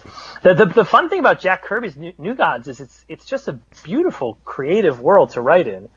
All the tools are there. You know, you want to a weird mother-father or another mother-son relationship. That's there. You want a cool assassin. That's there. You reach for something. And there's always like the exact character you want is available. It's a beautiful world to write in. Unlike Batman, is a much harder world to write in. And why is that? Because Batman has very limited locations. You get to Batman, you're like, okay, you're on a rooftop, or you're in an alleyway. That's true, yeah. Or you're either by the Batlight on the top of the police station or the mansion, or right, yeah. Yeah, or you're in the dock, and you reach for characters in Batman, and they're all being used. Like, oh man, I want Penguin. No Penguin's in the Batgirl book. I want. It's a much more complicated. Yeah, it's a harder storytelling world than the New Gods. So. Well, I know you can't say anything about New Gods, but I would hope that they would build the structure around the Pact, because that to me is the whole chewy center of the New God saga is the Pact, right? I know you can't say yay or nay, but that's the motivation for the whole saga. Well, I mean, you can see in the Mr. Miracle book I wrote that the Pact is at the center of that book. The idea that Scott was given up. So yeah, I don't think you can write New Gods out sort of thematically speaking to that. That's sort of the mythos of the whole thing. Yeah. Right. Backbone. But you do get, cool assassins, and I'm guessing that Superman's probably not going to come into it. The Avengers will be in it. So that's the real. Okay. And all right. Don Rickles won't be in it. Okay, so we can't talk about. We're not allowed to talk about. Listen, do us a favor. Text Ava after we're done the show. Tell her we want her to come on the show to talk about New Gods. All right. We'll. It's all good. It'll be great. Appreciate that hookup. Well, let's talk about Strange Adventures. Yeah. Please. That's what I should be pushing. Buy Strange Adventures if you and buy. We can talk about that. Yes. Yes. And by the way, I'm gonna keep it 100 with you. Yes, you hate Adam Strange. No. But Mr. people aren't social. I'm holding you directly responsible for me not getting my Doc Shaner commission at New York Comic Con. Just putting it out there. Directly responsible. You and Daryl are to blame. You just like Jim Lee owes you a cover, you both owe me a Doc Shaner commission. I'm just saying. Was it a Doc Shaner domino? Was it? Yes, it was a Doc Shaner domino. Yes. I can't even imagine that in my head. It'd be like this very clean-cut, nice domino. Yes, it would be. It would have been wonderful. But unfortunately, you all went out and kept him out late every night. So I'm sorry. I'm over it now. And so young. Obviously, you're not over it. No, I'm not over it. I'm not over it all. I'm not over it at all. But no, all kidding aside. Strange Adventures. You, Mitch, Doc. Coming out in March. In solicits now. Yeah. Other comic stores that you want to order it. Mr. Miracle, the first issue sold out twice. So if you want a first printing, you have to order it. So this will be similar, I believe. But speak on it for us. Tell us everything we want to know. Sell the book. Oh shit! I'm back in one of those boring DC panels to pitch the book. That's right. Is it a mature reader's title? It is. There's sex. Actually, we're dealing with that right now because. They want to do a 6-page preview in the back of all the comics, and in the first 6 pages, there's a sex scene. Nice. Full frontal? Is there any other kind of frontal? Nice. Is it Black Label? No, it's on Mr. Miracle. It's for mature readers or whatever it's called. Or recommended for mature something or other. It just means you can't download it directly from Comixology. Is that really what it means? Like, is that that's where they draw the line? I didn't know that was the thing. Yeah, you have that's. I mean, as far as in terms of like the actual difference it makes to the comic book reader, I think that's the biggest thing is that it doesn't pop up on the DC app. You have to kind of go around and order a comic. It's like a little weird thing with getting it online. It makes sense. Well, I mean that's for the 2% of people that actually get it online and pay for it versus just downloading it illegally. But that's another conversation for another day. So. What? People illegally download comics? So I've heard, yeah. I've heard, but that's next thing you tell me, people read them on the toilet. Seriously, God forbid it. So yeah, so this talk about the germ of the idea, and have you has this been in your Rolodex of ideas you'd like to get to when you have the opportunity? Like how long ago did you decide that this was the thing you wanted to do with Mitch? Near the end of Mr. Miracle, so almost a year back now. It's been a while. I was out for I'm the godfather to his godson, or to my godson, his son, Wes.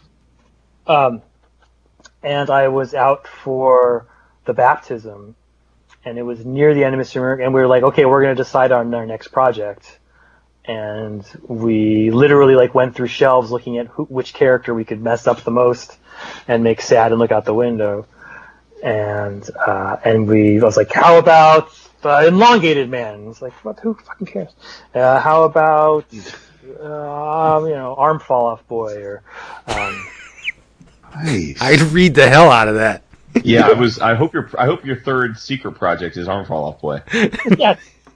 Or Kite Man, or just anything. We're literally going. I think you've told all the stories about Kite Man that need to be told.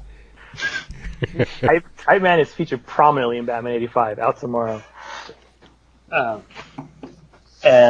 So we were literally going through the list, and he lit upon Adam Strange, just like that. Just me sort of looking at his shelf and seeing what he sort of had gotten, and he had the Adam Strange omnibus. And I said, Adam Strange. He's like, oh, I like that. That's I'd like to draw that. I'd like to draw jetpacks.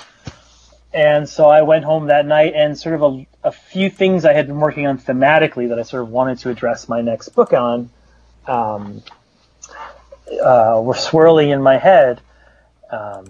Stuff about I wanted to talk about the attempt is the same thing we did with Mr. Miracle, where the attempt is. We're going to try to do another. We're going to fail, but we're going to try to reach those sort of Watchmen-esque heights. I just read Watchmen last week, and we're not going to hit that. So we're going to fucking try. It's so brilliant. And the idea, and we wanted to do again a self-contained 12-issue story that was ambitious and like Watchmen and New Frontier and All-Star Superman, just spoke to the time it's being written. That was actually contemporary, but also timeless. But something that could, that could be artful and also to sort of meet the expectations of sort of, I feel like when Trump got elected, the idea was everyone was like, oh, well, good art is going to come from this. Like that was our one consolation was a shitty. And I don't think we've really seen that so much. We're starting to, but we haven't, we're not where, we're not doing punk in the '80s yet. Right. Hmm. Under Margaret Thatcher. Warren Craghead's done some good Trump drawings, but yeah, I understand. I get what you mean. Yeah. But in terms of a whole artistic revolution, right. We haven't had, right. It, or at least it hasn't been worth the squeeze, that is for sure. Here's to that. Yeah. The idea would be to make something that about our current situation and to take on the responsibility of being someone who makes good art in sort of these times. And so all these sort of themes were floating around my head with Adam Strange, and I got this basic idea of telling sort of two stories at once. The idea of sort of the myth of who Adam Strange is, and who Adam Strange sort of actually is, and sort of playing with the tension between those two things. Because to me, Adam Strange is that character. He's like Tarzan. Those old colonial characters that were sort of a man goes into a white dude goes into a foreign land and conquers it and becomes a super cool person. It's like the second son British 19th century ideal of who a colonial is, and of course the idea of that is that's not what colonialism was. It actually was much dirtier and terrible than that. So to take that sort of tension and talk about both the ideal vision of it and the dirty vision of it.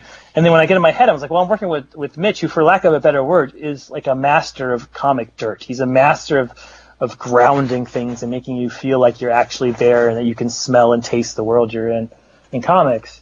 And Mitch's best friend, who I'd worked with, or one of Mitch's best friends, who I'd worked with earlier is Doc Shaner. And And Doc is the master of the ideal. That's what he does. If you close your eyes and think of a superhero, think of your ideal version of a DC superhero. 10 years ago, you'd be seeing Darwin Cook. Nowadays, you'd see Doc Shannon. And so that's where the idea came out. Was like, okay, well, I can do a comic where I can divide it into two different parts, and I can show an ideal world and a real world, and I can combine these two artists in a way I haven't seen before, where we can, like I said, we can do an ambitious 12-issue project with two different artists that's never been done before, and two different stories and combining them. I was like, yeah, okay, now this is good. And then I came up with a secondary character who we haven't announced yet. So it's called Strange Adventures, but it's not all about Adam Strange. It's about two different characters. And so then we put those two together, and through the book came from there. And so it's 28 pages for $5. So it's a little more expensive, but you get a little more material out of it. Awesome. And it's a combination of art I don't think you've seen before, where sort of Mitch and Doc aren't just like switching off pages, but like inside one page, Doc will do a panel, then Mitch will do a panel, because that's when you're working with two best friends who can talk to each other all day, they can do things that other artists can't do. So yeah, it's beautiful. I'll send you guys a copy. I have the first issue. Oh hell yeah, do it up! Thank you. I'll send it to you. It's right on. And it is beautiful. It's the best work. I don't know, and fucking writers always say this, but it's the best work of Doc's and Mitch's career, in my opinion. And Mitch has won 2 Eisners, too. He didn't even won 1.5. He has 2 to himself, that asshole. He does. He does indeed. That's true. All right. So here we go. You got Batman, Catwoman. You got Strange Adventures and that other thing. That's all done. This is imaginary scenario time. That it's all finished. You've completed them. What do you do now? If you could do anything, any company, any character, you're Tom King. What do you want to do? I was talking to Daryl. Daryl Taylor. You guys know. Yeah. So Daryl's a good buddy of mine. We were talking about this today, and I was telling him, I was like, I love doing these 12-issue series, but if I do 3 a year. I plan on writing comics, until I'm dead. But let's just say I retire when I'm 61, 20 years from now. That's 60 12 issues. That's a crazy number of novels, right? No, what good novelist wrote 60 novels? I don't know about that. Besides Stephen King, no. Besides Stephen King, but I'm talking about if you the Hemingways and the Fitzgeralds didn't write 60 novels. Then if you write 60. Series, like one's gonna be the 60th worst one, and wow, I feel bad for that one, right? What I want to do next, I don't know. I want to do something good. I don't want to fucking do bad, shitty comics, right? I completely understand because the germ for inspiration, maybe it hasn't come yet for something that you're not currently steeped in. But have you pick up your books at the comic shop or whatever, or you're walking through Barnes and Noble and you see a cover that someone else has drawn and you're like, I could do something pretty cool with that character, or anything along those lines where you just have seen something that may lead to something else. Please say Domino. Please say Domino. Please say Domino. It's got to be Domino. No, he wants to sell. He doesn't want to be relegated to the gutters. Yeah, that's hurtful. That's hurtful. Oh, my God. How do you take that personally? Any character can sell. True. He just sold doing stories about the Vision and Mr. Miracle. He can sell the Domino comic. Yeah, he sure can. You can. I mean, you won't be competing with Batman, but you'll be doing fine. And I make more money off the Mr. Miracle trades than off the Batman trades. Nice. So, and why is that? Probably contract. Well, why would that? Like, why? I mean, DC owns both characters, so why would that be? Well, Mr. Miracle is a special case where it was sort of a crossover hit because it hit a lot of mainstream publications. Nice. Okay, got it. Yeah, and that means the bookstores start to buy it in big quantities because they want to put it up. Beautiful. That doesn't happen for the 9th volume of Batman. Right. They by the 9th volume they kind of know what their orders are, so they kind of just stick to that. Well, so like Vince said, you were talking to Daryl, and so all right, so you're not going to do 60 12 issue series over your career, but what does that? I mean, Ask it a different way. I mean, you You did Sheriff. Then, you know, you kind of went to the mainstream. Do you envision at some point? I presume you have ideas of your own that aren't characters that were in the that are in the Big Two pantheon, and then also I think a lot of us would love at some point to see you back working with Marvel. I realize that's probably a long way away given your current status at DC, but there have to be other ideas that are on that short list of things that you were scribbling feverishly as you were trying to sell copies of your novel at cons for years before people knew who you were, right? Like there's got to be other ideas that you can't wait to let the world see, yeah? I mean, right now, and Lord knows this will end soon enough, but right now my brain is good at coming up with ideas. It's not... I've never been the kind of person who's like, someone's like, oh, you have to pitch something tomorrow, come up with an idea, and I don't come up with it. I can always sort of get that done very quickly. So I don't, right now that's not a super big worry, but in terms of like, oh, this is the one idea I have to do. I mean, to me, I have to find the right place to put the idea is more important. Like the freedom is more important than the idea. Mm-hmm. Like the idea of, you know, rather than ask like what characters you want to do, what artists you want to work with, you know, or what format do you want to work in, or that kind of thing. My ambition is just to, I want to make comics that sort of, I want to do what Eisner did, you know, when he was in his 60s and he wrote, you know, his graphic novel run. I want to do those kind of things. I want to do what the Bros Hernandez did, where they sort of redo the format. I want to do comics that sort of are as good as the best novels that have ever been written. I don't think I can do that, but if you're talking about what I want to do, I want to do that. Mm-hmm. So you want to expand beyond the current mainstream, I don't want to call it a cage, but the mainstream arena that you're currently in. You want to go and just see what you could do beyond that, because Eisner didn't do that within the mainstream, right? Yeah, but Alan Moore did. I mean, you watch Watchmen is, I mean, I know it's new characters and all, but it's the Charlton's characters vaguely suited up. I mean, I think you can do that kind of stuff in a mainstream environment. I mean, that said, like I met with all the, I don't know, I ran the Bald Brotherhood Gauntlet this year. I hung out with Brubaker, I hung out with Brian K. Vaughan, I hung out with Brad Meltzer. What about Bendis?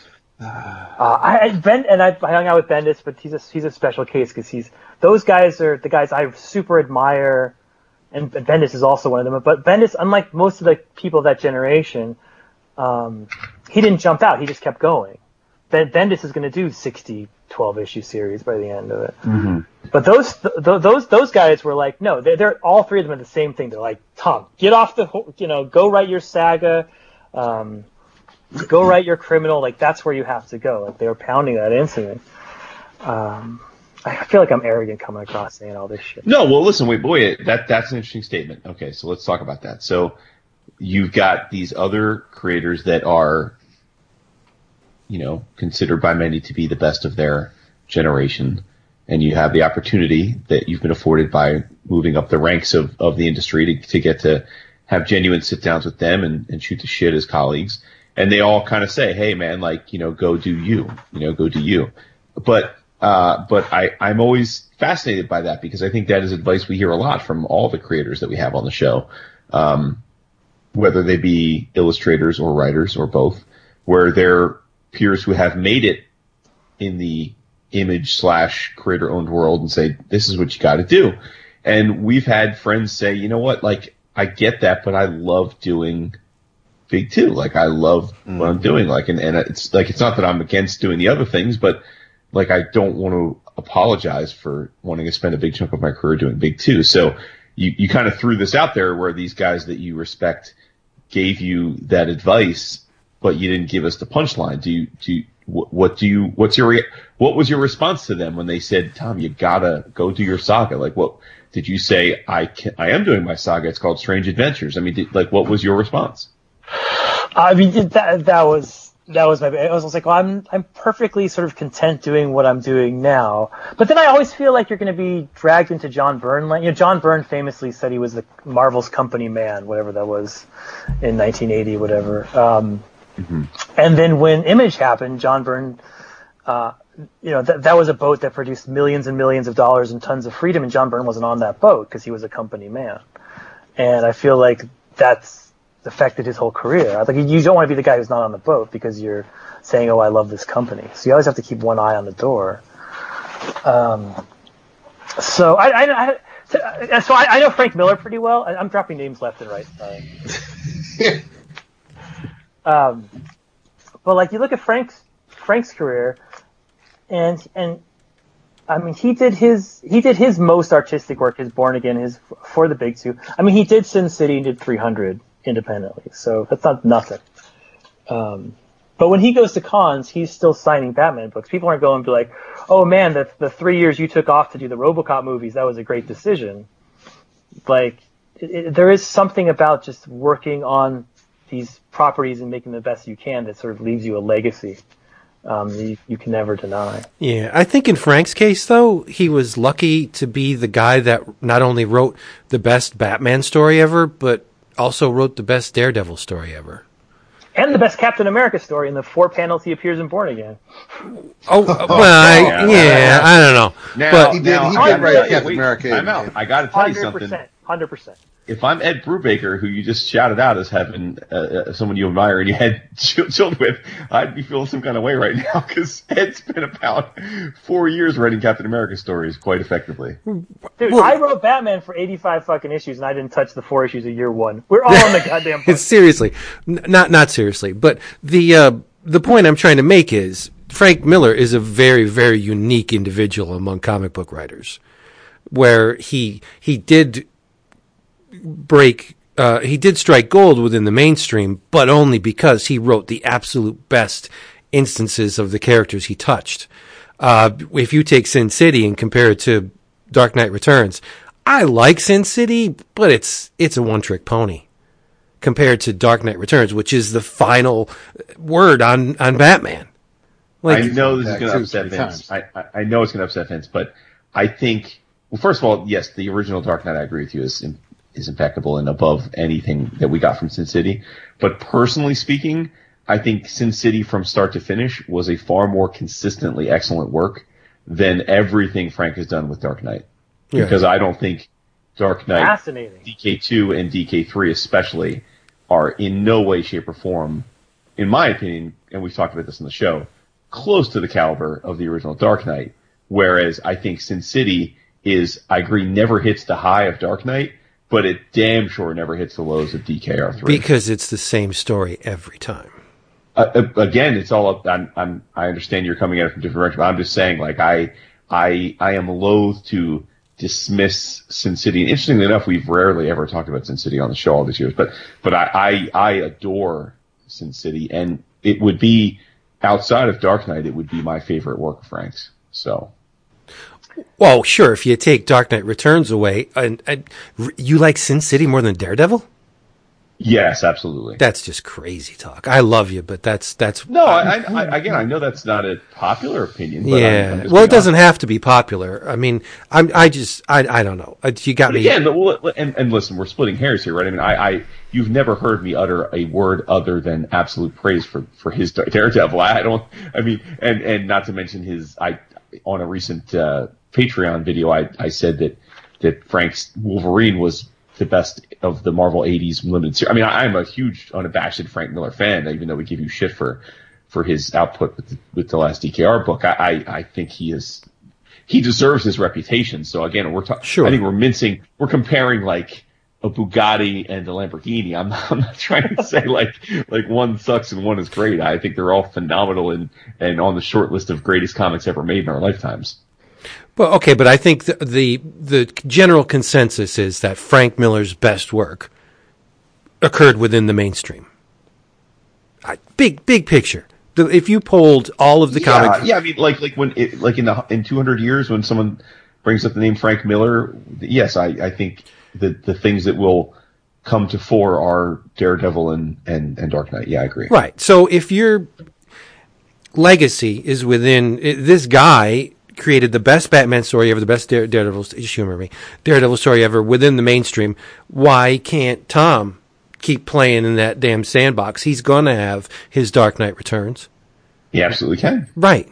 That's what I'm, that the whole point of all that was just saying that you can't fault the dude from playing within the mainstream sandbox. Yeah, maybe which you could make more money. An interesting take. No, I was just gonna, but that's what he wants to do. Let him do it. Right. He's obviously getting paid, which is great. But that I just don't like to see the guys that work behind the drawing board or the typewriter for decades.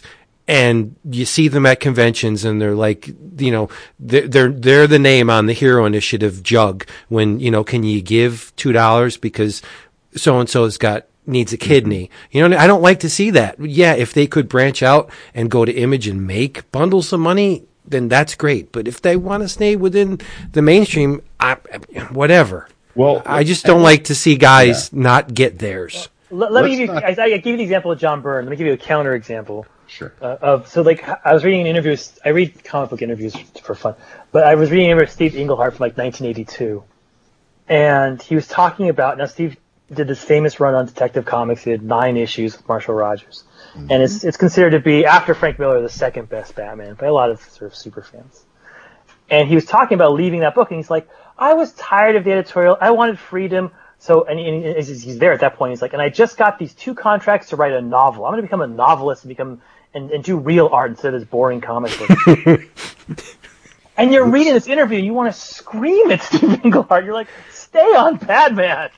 Like, this is... And he, of course, he comes back. He does Silver Surfer, and he does all that stuff later on. But you can make the mistake to think that your shit doesn't stink, therefore you're bigger than Batman, you're bigger than this industry, and you're bigger than these... But there's something pure about these mainstream characters that does help you, yeah. And helps you get into the heart of the fans in a way that you can't get to in an independent environment. I wonder what Englehart's deal was back then too. I'm sure he wasn't raking it in, just writing Daredevil or Detective. So you can't really fault him for wanting to get more. But in hindsight, yeah. You really should have stayed on Detective. I don't know. It goes both ways.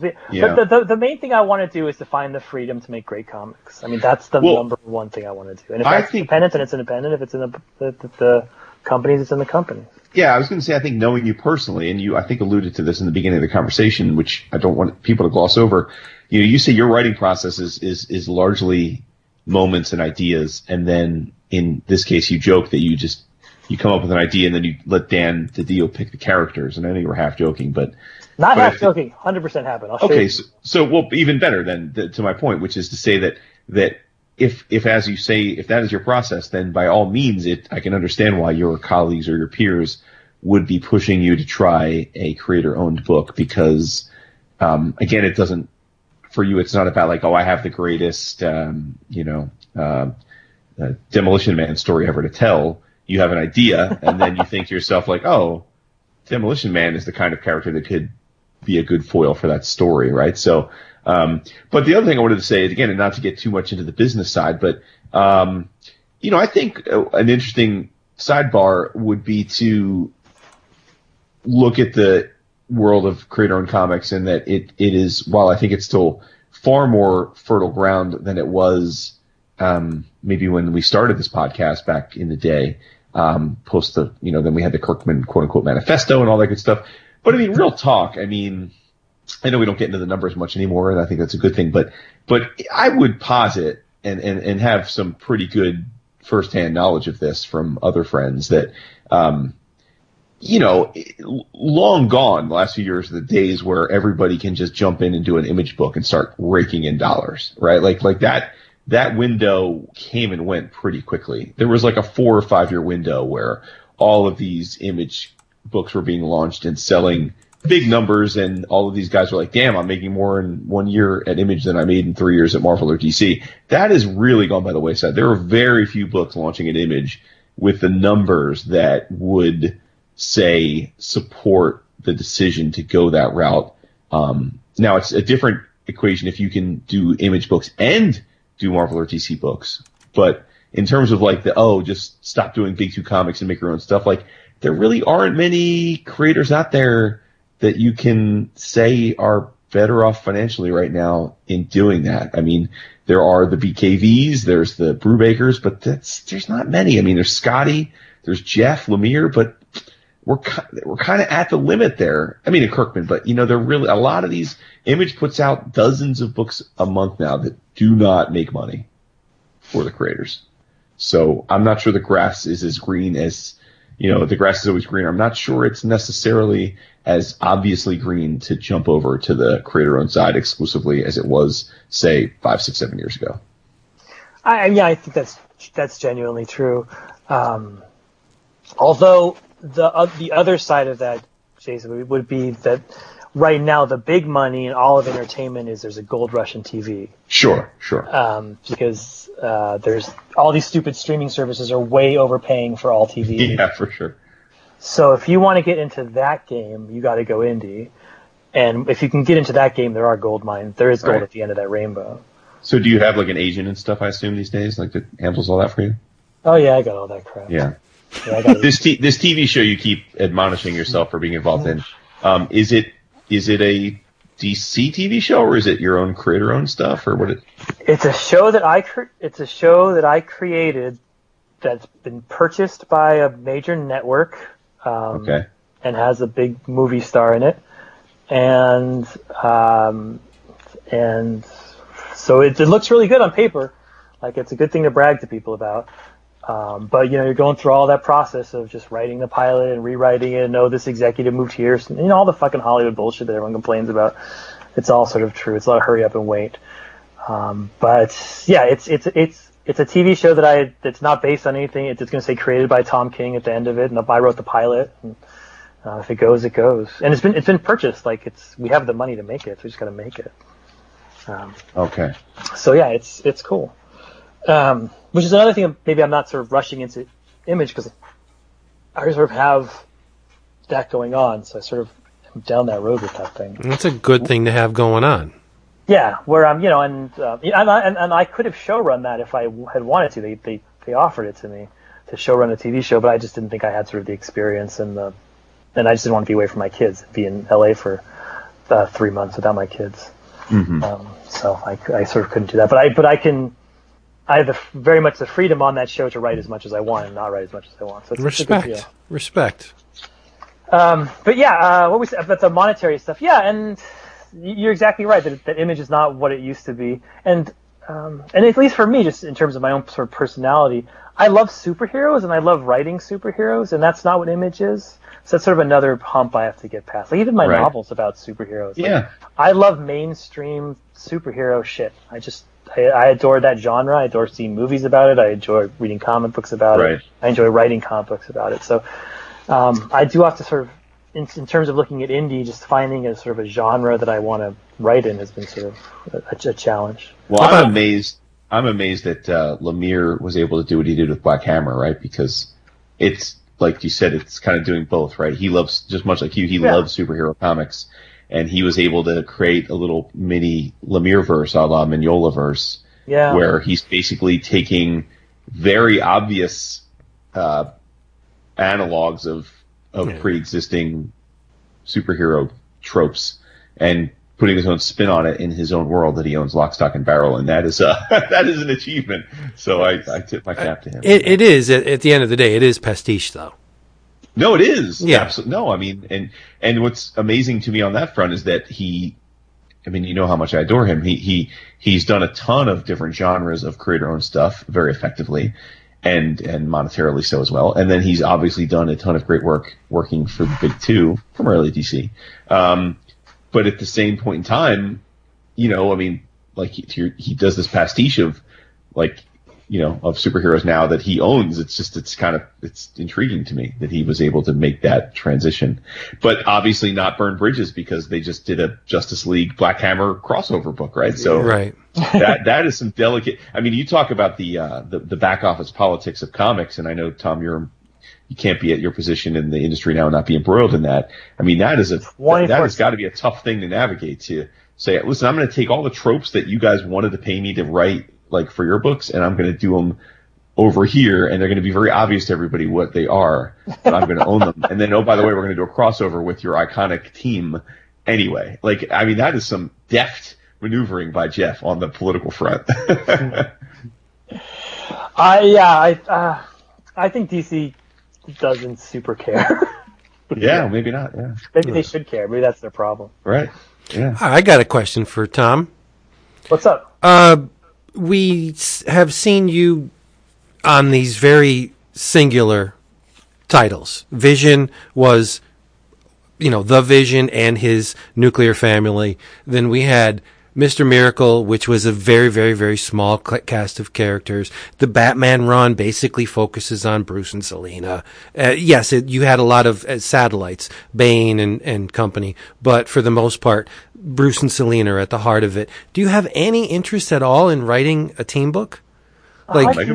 I'd love to write a team book. I wrote a Mega Man, which was a team book back in the day. Yeah. That was the only time I got to do it. And it's hard. It is a challenge, because you'll be halfway through the book and be like, oh, I forgot Primus hasn't said anything in 2 issues. Shit. Primus has to come. Yeah, I was an Avengers fan growing up. I thought X-Men were too cool for me. Avengers was where I was at. And that was my favorite book growing up. And still, by the way, the answer to what Avengers you should read is The Siege. Stupid Jason Wood. Oh, okay, respect. Not sure I agree, but respect. Oh, 100%. Tom Palmer, brilliant. No, I mean, I enjoy it, but I wouldn't be... But anyway, okay. Sure. But I was going to finish up that volley with, if I saw Tom King on a team book, I would love to see him write All-Star Squadron for DC and The Invaders for Marvel. Nice. They just wrapped a 12-issue Invaders. Yeah, I know, but you can come in and do it better. Shit, I'd like to see you do Justice League justice. Oh, see, that doesn't. I don't know. I need to take a break from doing a big mainstream book for a little while. Right. Okay. Maybe I said All-Star Squadron. All-Star Squadron would be so much fun. Right. If so, I'd love to. Yeah, I'd love for you to do something. I'd love for you to take to Mr. Miracleize Alpha Flight. I'd love you forever. Oh God. Let's do it. I'm not Canadian enough, though, right? I don't know enough. I couldn't even name the stupid building I leaned off of in Toronto. This is not bacon. You know how much I love Alpha. I read every single fucking issue of Alpha Flight until it got really bad in like the late 80s. Top of that shit, man. I loved Alpha Flight. Well, there you go. Yeah, it got really weird when around the Mignola, Jim Lee era. Right after. Yeah, no, it did. They really all do, right? I mean, all things come to an end. Yeah, it's true. Excalibur got super weird too, with Kylun and Micromax, and I mean, they all go the way of the dodo. It's true. Isn't it weird though? We all try and recapture the golden age of these series we love so much, and you just said it. Yeah, well, it wasn't all golden for Excalibur and Alpha Flight. There was a lot of good, but then there's that little worm in that apple. Yeah, and the sad truth is, it's even the stuff that you remember as being great isn't necessarily great, like objectively, when you reread it, like, right, like it's still good because it tugs at your heartstrings, but it's not top of its craft a lot of times. Yeah. See, I came into comics with Avengers 300. Oh, I dreaded the shit about it. I liked Armored Daredevil at the time. Scott McDaniel. See, it looked cool. It looked Tree of Knowledge. Yeah. Remember, it was a really good sequence when he built the armor. It was like, it's like a spider's web, and he had the spider going down. It was awesome. It's like Venetian blinds. Keep the light out, let the light in. But I came in it with Avengers 300, which is legitimately a bad Avengers team with Gilgamesh on it. Like you're way too old to come in that late. Why'd you come in so late? That's what I was like 10, 11. That's not so late, right? Like how? Wait, is that really? You're 41, right? He's 40. Yeah. That was late 80s, I feel like.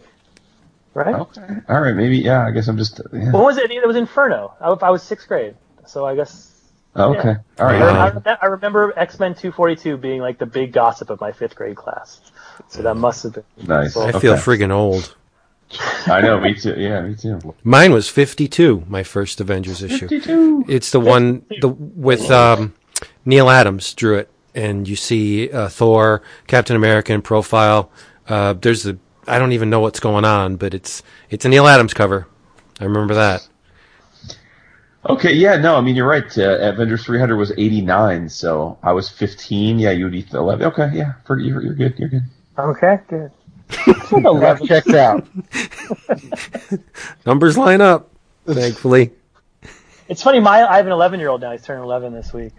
And he has no interest in sort of the mainstream comics, like taking a comic off the shelf and reading. He'll read the he'll read those little graphic novels that now all 11-year-olds read. He'll read the shit out of them, all those Smiles and Drama. Wimpy Kid and all that stuff. Well, yeah, Wimpy Kid. It's crazy. We did a Scholastic event, which was just, it was a Scholastic event / Santa thing. And they had stacks and stacks of books, and they were all graphic novels for the most part. The all these young readers' titles, they're all comics masquerading as, you know, something else, but they're all comics. And it's like, wow, this is great. I had said that I had said on Twitter that because we're at the end of the decade too, and we're getting all these best of the decades, and I had cast a big side eye to these lists, because you cannot talk about the decade of American comics and not mention Raina Telgemeier. It might not be for you. Like, I don't think her work is for, say, the three of us on the show. Like, I don't think we're the intended audience for her. But there has been no other American comic book creator that's made more money selling books than she has in the last decade. I mean, she is an absolute tour de force, and she's done more in the last decade for expanding the audience of those who read and love comics. So, I mean, she is an absolute at or near the top of the most important comic creators, North American comic creators of the decade. Yeah, Smile is the either X-Men #1 or the Watchmen of the last 5 years. It's that book is the game changer. That's the earthquake in comics right now. Is that one book? And it's so, the irony of it is we're raising a generation of kids. Like, my kids get assigned graphic novels in class, whereas when I was a kid, you had to hide your comics from. Oh, definitely, yeah. And they're also, my kids are raised on superheroes in a way that I was never. Like, every single kid knows who Captain America is, and who even like these, like, who the Vision and Wanda and are, but they haven't put the two together. Like, no. They know the language of graphic novels, they know all the characters. Go into comic stores and buy some comics. This is a great conundrum, right? I mean, my youngest is 10, going on 11 as well, and he just read of his own volition Bone from start to finish in a couple weeks and adored it. Do you read black and white or color? I'm kidding. He read the black and white, the one volume. Yeah, that's the one. Volume. My son read that one too. Yeah, but at the same time, and much like you're saying, I mean, with all kids their age, he's seen every Marvel movie. He watches all the CW shows with me. Like, he knows all these characters, all the esoteric characters, and but yet, I have a comic room full of tens of thousands of comics in every collected edition ever created, basically, and he just has no interest in combining those two things together. And I don't put pressure on my kids to read them. I'm stunned. Like, I'm stunned that I have two high school kids and one that's going to be 11 soon that collectively have read, less than 100 comics in the last 5 years. Like, that stuns me just because of how omnipresent they are in their lives. But it is what it is, what are you going to do? Well, I have a 5-year-old and a 10-year-old, and the 10-year-old girl, she loves comics. But she's like, they'll read newspaper comics till they're dead. They'll read all the Calvin Hobbes, Farside, Peanuts, all the. But to go, sometimes they're gonna be like, I'm bored, I have nothing to do. I was like, do you realize there's a room in this house that is full of every comic book trade ever? Like, and you're telling me you're bored? It's like, when I was a kid, I would just I would never leave that room for. Yeah, it makes no sense. But yeah, that kids, they'll grow up into the superhero stuff. I don't know. I think we do need to get into those smaller sizes. We do need to get into those, it's just a better package. The sort of, you think so? Yeah. If you put Power Pack in that, if you put like that kind of stuff, my kids would read it then. It's almost just like they see the bigger graphic novel and they're like, no, that's not for me. Well, here's something we haven't asked you about. How, cause this is kind of ties into your view of the form factor. DC kind of went the other way with the form factor with the 100 pagers in Walmart. which you've obviously had a major hand in. What's been the experience there? Have you or the company given any evidence that that has had its intended purpose of expanding the audience? I mean, I should toe the DC line and be the good John Byrne company man. Yeah, it was fucking great. We conquered comics and solved the problem. I will say this: my Superman story, Up in the Sky, which I wrote, I'm as proud of that as I am of Mr. Miracle. If you haven't read it, it's with Andy Kubert on art, and it's. I almost feel like I never have to write another Superman story. I feel like I said what I needed to say. Mm-hmm. So when that comes out, I know it was a Walmart book, so everyone missed it. So when that comes out in trade and hardcover or whatever, I recommend it. Sure. But yeah, no, I don't think that cracked the audience. I don't think that was the exact solution. I think the idea there was to get our foot in the door, and I think we got our foot in the door. But you're not going to break into Walmarts with a big, large comic that's in the back of the store in a weird bin next to the Pokemon cards. Mm-hmm. Yeah. You're going to break into Walmart when you're at the front aisle with a book the size of Archie and it's $1. And when they have to build up to that, I think that that's the whole point, is that they're building a relationship with these stores where they can get to the point where they can say, at the front aisle, instead of having the 6th copy of Us, have a 100-page giant Superman story. So that, like, I read comics today because my parents smoked, and when they bought a pack of cigarettes, they felt guilty and bought me a comic. Like we need that's what brings that's what gets people addicted to our product, is that idea of just a parent being like, oh, I can get this for a fucking 99 cents, sure, throw it on, and entertain the kid on the ride home. I think the approach was sound to give non-comics buyers a chance to buy a nice thick comic for $4.99. That's great, because if you threw an average size comic at them for $3.99, nobody in their right mind's going to buy that. That isn't already in the cult, right? So if you're going to go smaller, more pages for around the same price, I think they'd be reasonably successful. You're getting more than we get with the standard 22-page comic. I think that's the major stumbling block with comics and society at large, is that they're just too damn expensive and you don't get anything for it. Like 22 pages is great, but I'm sure you're usually not getting 22 pages these days, right? But I'm sure you can convince a lot of people that 22 pages is, oh, this is awesome, and then they say, what, $4 for this? Are you kidding me? So comics, we need to get the stories out, yeah, but we have to make them attractive to people who would never consider buying this little floppy thing for $4. Yeah, 100%. That's exactly right. We have to do that.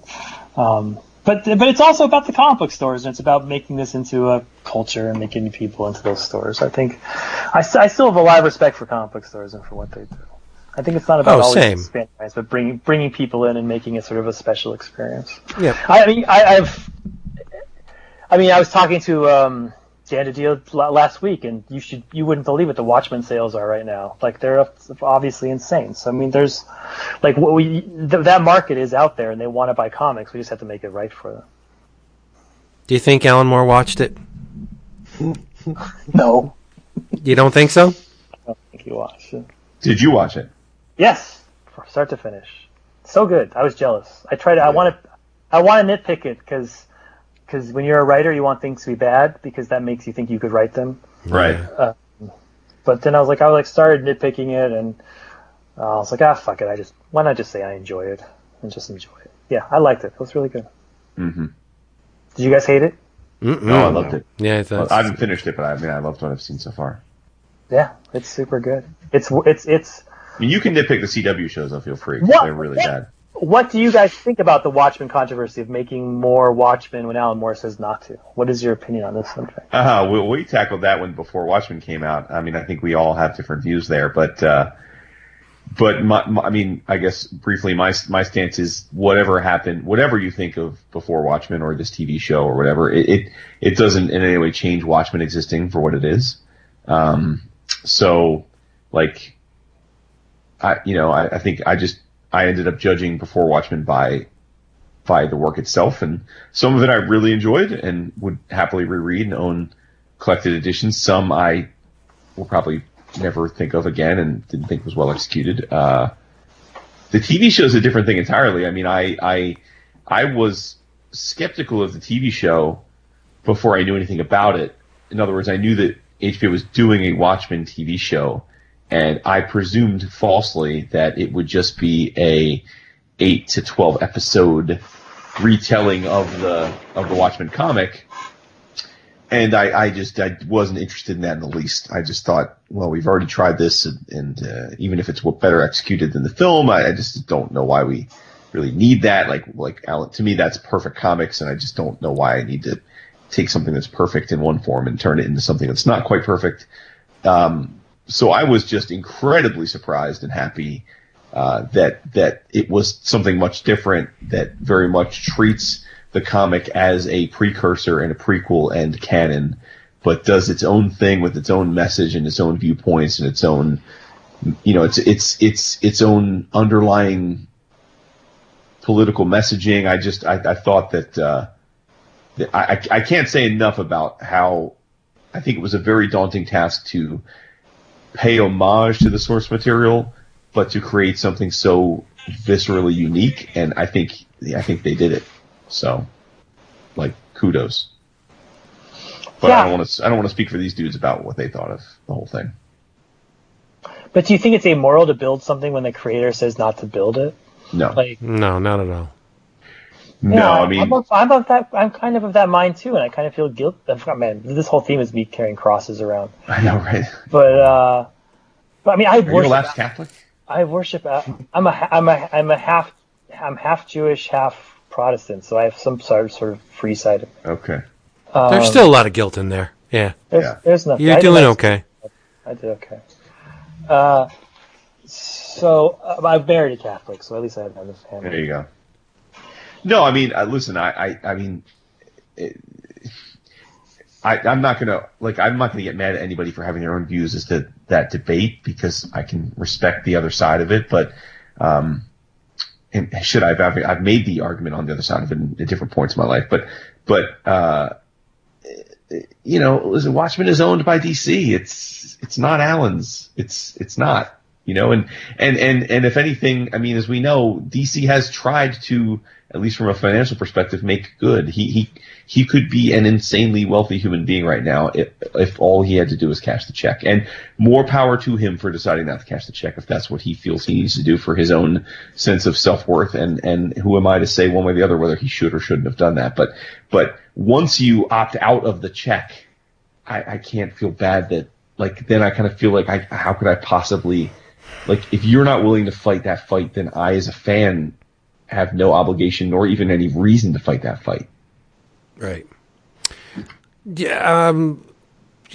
I think by not cashing the check, he's doing a disservice to his lineage. If you can be disgustingly wealthy and set your children and your children's children and their children up, why not? Why not do it? You have this mega corporation that's willing to give you money, and you're not taking it on principle. That principle is extremely expensive, buddy. This is the world's most ridiculously costly principle ever. Just take the fucking money. Take the money. They want to give it to you. Why wouldn't you take it? I don't understand. I just don't. I love Allen, and I think he's the GOAT. He's the greatest of all time. But sometimes you want to just slap him. You could be disturbingly wealthy, and you're not taking the money just because. But, I do think we overestimate, though. Well, first of all, he does take some of the money. He takes the publishing money. Yeah, right. Which I think is probably the biggest pot. So he does take the publishing money. Yeah, he takes the publishing money. Oh, I was not aware of that. But didn't they want to buy him outright at one time, with a really stupid amount of money? I know some of this behind-the-scenes stuff. I don't know what's true and what's not. Okay. I mean, what's public and what's not. But yeah, he doesn't take the auxiliary rights, but he gives those to Kid Gibbons, which is such a nice thing to do. But we should not overestimate what it means to make a character for a...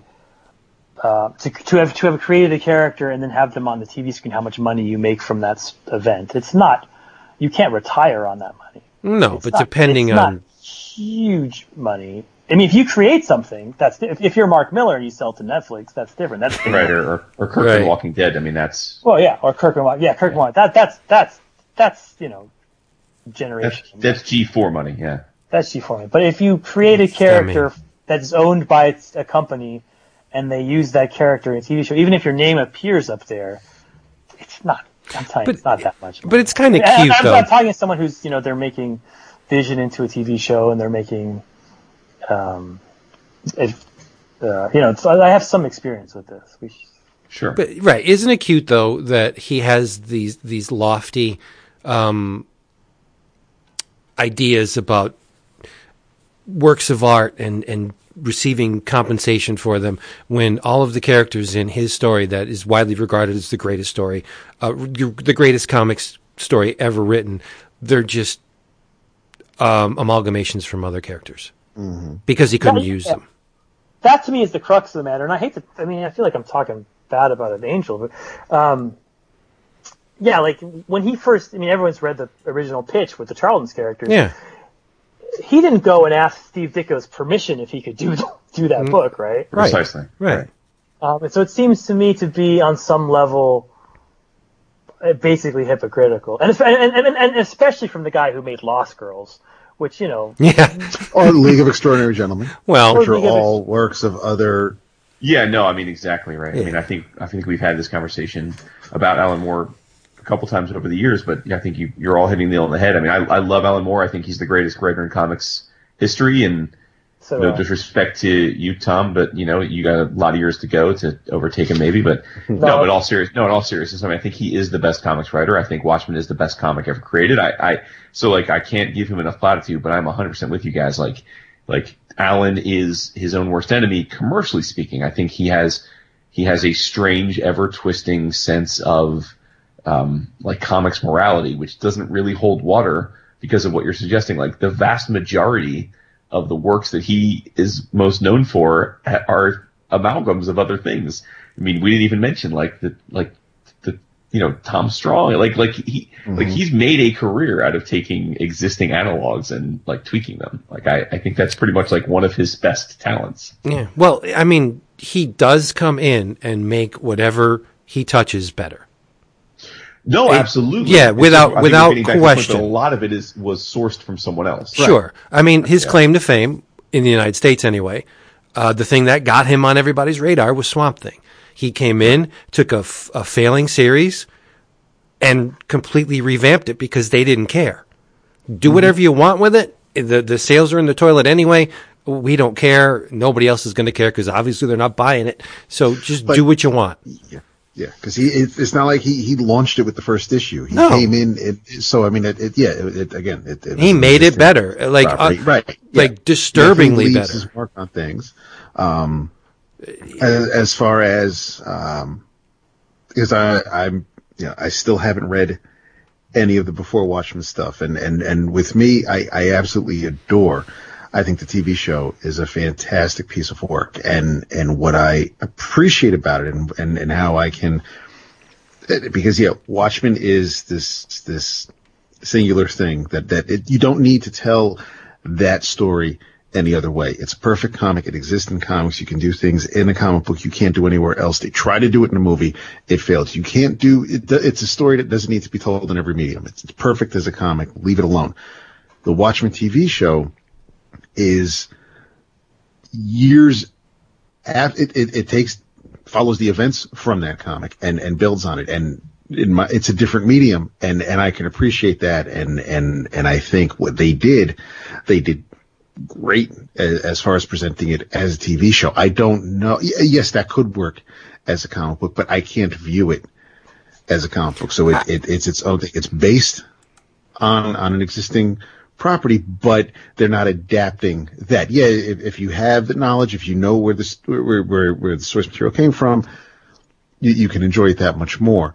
But it's also its own thing. Before Watchmen, I don't need to read because everything I need to know about the Watchmen universe is in those 12 issues. I don't care what happened that other creators want to tell about the Minutemen. Everything I need to know was told to me and shown to me by Alan and Dave. I'm fine with that. And if people love Before Watchmen, that's fantastic, but that's not something, I don't need to revisit that universe in that format to get those stories. But the TV show is a different matter entirely for me. That makes no damn sense. That's fine. I love you, but it doesn't. A story is a story. Okay. That's fine, but I don't. I consume things differently. No, I get it. Just, I just don't understand it. But that's a conundrum right there. But I expect that from you. But I just don't. I can't wrap my head around why the show would be a free pass and the Before Watchmen. No way. It's the same thing, just different. For me, it has to do with presentation. It's not. Yeah, I mean, I could hear somebody tell a story, and whether or not, if they're just telling me, if it's an oral story that they want to tell me, and I don't know where. I don't know if they've read this. I don't know if they've seen this. I don't know if they've experienced it. I mean, that's one thing. But for me to actually, because it's also with comic books with me, it's the whole experience. I'm going to sit down. I'm going to turn the pages. I'm going to look at the art. A comic book I can read on my leisure. However, there are certain beats that writers have to do. We talk about it with Bendis, how deliberate he is, and he'll have somebody like, 3 panels of nobody moving, because that's how many beats before somebody gets to talk again. So he's coaching you, but you could still take your time. You can stop reading the comic and whatever. With a TV show, though, you can pause it, but there's still, you have 63 minutes, 34 minutes, however many minutes they want to tell you that story. You're forced to go as they're telling their story, and you're sitting there and you're watching it, how it plays out. For me, it all depends on that experience. Just like some people want to go and see certain movies in the theater because you get that experience, whether it's communal experience, whether it's the sound, whether it's the sitting in those big seats in a dark room, or you can watch the same thing at home with your blinds open and the sun hitting the screen and everything looks like crap. There are different ways for me to consume and experience the different media. So I take all of that into account. I don't just like, here's a story I'm going to read or see. I use more than just the one sense, I guess. Okay. Where's Tom? I'm right here. I'm fascinated by this. Yeah, I feel like I felt the same way about Before Watchmen. The idea that sort of, you don't need more to be said, but I don't know, I'm into that theory that you're saying here. But if someone, I read them. I mean, if Darwin Cook's doing a superhero series, I'm going to read it. It's my loss, and I accept that, and that's fine. But it's just, there are also plenty of other things that I have to read, that I want to read, that I have in my possession that haven't been read. I don't, if I'm going to sit down and read another Batman or Spider-Man or Superman story, that then that's something I'm going to sit down and enjoy reading. I don't want to. If I'm already going in with baggage because I already feel some sort of way about what I'm about to read, that's not going to help anyone. It's already tainted my view.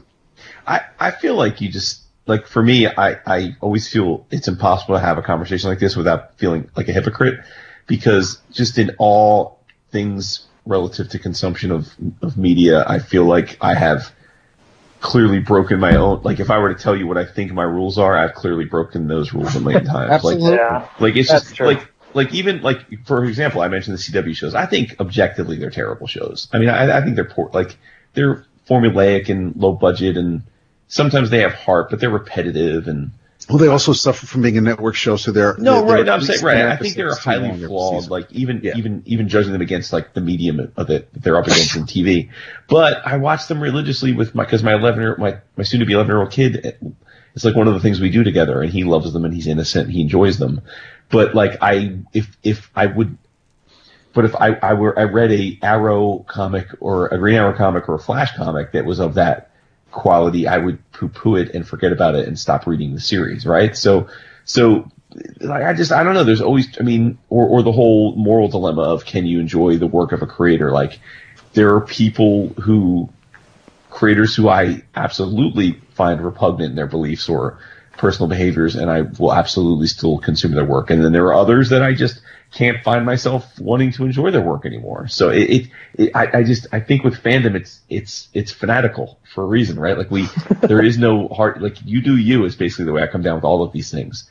If you want to enjoy something or consume something, by all means do it. If you don't, by all means don't. Yeah. That seems the case to me. But I mean, I think the problem with Watchmen is, I mean, to me, Watchmen's like the Beatles. It's like, how are you? Once no one else can sing Beatles songs except the Beatles, right? Like many times as they're covered, it never gets that ideal again. And yet, lots of people love the Monkees, right? I mean, yeah, hey, lots of people. I'm trying to understand what the Monkees have to do with the Beatles. But I know that was just but my point is that Monkees are just this made for prefab yes. consumption. Yes. Yeah. That just so happened to be extremely talented individuals on their own. Yeah. I mean, if you want to see it that way. Oh my God. I don't want to see it that way. It is that way. Thank you. Okay. Jesus. But anyway. But if you do it well, there are covers. Like you listen to Joe Cocker's cover. Yes. Like, oh yeah, man. Yeah. Like, so it can be done. It's just, it's very, very difficult. Just not by Aerosmith. Yes. I mean, there's a certain standard you have to reach before you could do a Beatles cover, and Aerosmith, no, they did not have that standard. Well, they didn't do it during their Giffen years, damn. No, but they did it for that stupid Sgt. Pepper's movie that everyone associated with that thing, except for Alice Cooper, should have been shot. You don't shoot Alice Cooper. No, he was drunk. I sat next to him in a green room once. Get out! Recently? Yeah, well, not a year ago. Kansas City? Wow. It was one of the rare cons where they merged the actual celebrity room with the comic room, green room. Usually they keep us apart. You know, they keep the dirty comic book people apart. But they had merged them, so there was Alice Cooper sitting in the table next to me, and it was difficult to eat whatever sandwich I was eating and not notice that he was... Wow. I meet Alice about every... 15 years, I run into him. I'm waiting for this iteration of the 15-year wait, but I haven't run into him in a while. But Alice seems to be a guy who I'll just be like, coming up. I met him when I was young, and I saw him in concert, and then I saw him on a golf course somewhere, and I believe it was California, like 15, 20 years later. And I run into Alice Cooper a lot. Not a lot. It seems like a famous person that enters my life at regular intervals. Alice Cooper's one of them. And I'm waiting for that contemporary meeting with Alice Cooper. I hope it's not at his funeral. But next time in the green room, I'll drop your name. I was like, remember that guy from the golf course? I know that guy. Yeah, that guy that has the same name that you do? You know, he loves you. Whatever. All right, we're working on 3 hours, so we got to just rein this puppy in. All do right. We have any last salvos for Mr. King to bat around? Okay, you've obviously, I mean, you've mentioned them before. You've worked with some fantastic artists, and specifically on the Batman run. Were there any you didn't get to work with? That you wanted to work with, or that just fell through, but were there? I mean, and maybe not just Batman, but I mean, you know, whether it's Walter on Vision, again on Omega Man. I mean, you have a knack for lucking out and getting some fantastic illustrators. But who haven't you worked with yet? What comes to mind is I did work with her, but I did 3 issues with Joelle Jones, right? And I thought. I didn't understand sort of how to write with her until the very end. I was like, oh, now because I love her art. Jesus Christ. Oh, yeah. She draws the best backgrounds in comics. She's just, she'll go crazy with these intricate, beautiful details. And I don't know if you hung out with her, but she's super cool too. And I was like, because the first 2 issues, I feel like I didn't do as well with as I should have. In the third issue, I was like, okay, now I get her. And then at that point, she's like, oh yeah, now I want to write and draw my own stuff. I was like, oh fuck, I missed. Like, I feel like I could have done a beautiful arc with Joelle somehow on some stuff. I do miss out on that. I never got Walt on the book. I feel bad about that. I wish I could have done more with Tony Daniel. He's becoming stupid. artists all want to write their own shit. Tony's got a big screenplay going, so he had to jump off early. Oh, wow. Did you read Sentient, Tom, that Gabriel did with Jeff? I have not. As soon as I go to the comic book store, I will buy it. So I read all my comics digitally, and I go to the comic book store like quarterly and buy just like the $300 of the trades. So when I do that, I'll get, and I get DC. I get all the comps. I get all that shit. But yeah. Because I'm not near a comic book store, even though I'm in downtown DC. Mm-hmm. They're very inconvenient. So everything I read is digital, and that stuff's not digital available, or at least not in the apps I have. Yeah, not yet. I was told by Say that they are going to be on a Comixology soon. Okay, cool. Yeah, nice. But yeah, I can't wait to read. I was sad because he was supposed to, that's what he didn't do Batman for. When I was like, hey, we have an issue of Batman, he's like, oh, I got this coming up. I was like, ah, fuck, fucking Lemire. Yeah, but I mean, there's. I worked with most of DC. I got JR. I never did anything for Jim where I was like for Jim Lee where I could do a few pages. When I don't know if you guys read, but the Legion of Superheroes thing he did recently, where he did 10 pages for Bendis. Mm-hmm. I was like, oh man, if I have 10 pages of Jim doing Legion of Superheroes, this is that would be a gift. So yeah, I never got anything with Jim, so I was kind of depressed. I would have liked to have done more with Lee, but he at least had some health problems he's dealing with. So he's doing fine now. He's coming back strong. He's going to be on top of the world very soon. Okay, good. Nice. No, nothing to worry about. But he's taking good care of himself. Good. Lee's the best. The 12 Angry Men arc was absolutely fantastic. I love the whole jury aspect of it, but even the annuals and of course the Porky Pig special. There's just been, I mean, yeah, I'm going to look back on it, and it's just been one great issue after another, and thank you tons for killing us in the run. I feel like I made more people cry with my run than anyone else, so at least I have that. Hell no. Well, not us, at least. There you go. Good. Not yet. You haven't read the last one yet. Has the Campbell, the quarterback thing, been put to rest? Is he going to like die at the end of your last Batman issue? Is Campbell? Are they going to spear him? I don't know. Would be neat. You guys haven't read Batman 85. It comes out tomorrow, but yeah, Batman 85 begins and ends with Batman and Kite Man in a bar watching Campbell try to make a comeback in the fourth quarter. Nice. Nice. You are a loyal friend, I will say that. Yeah, we will forever thank you for killing us off in this run as well. Yeah, we should die.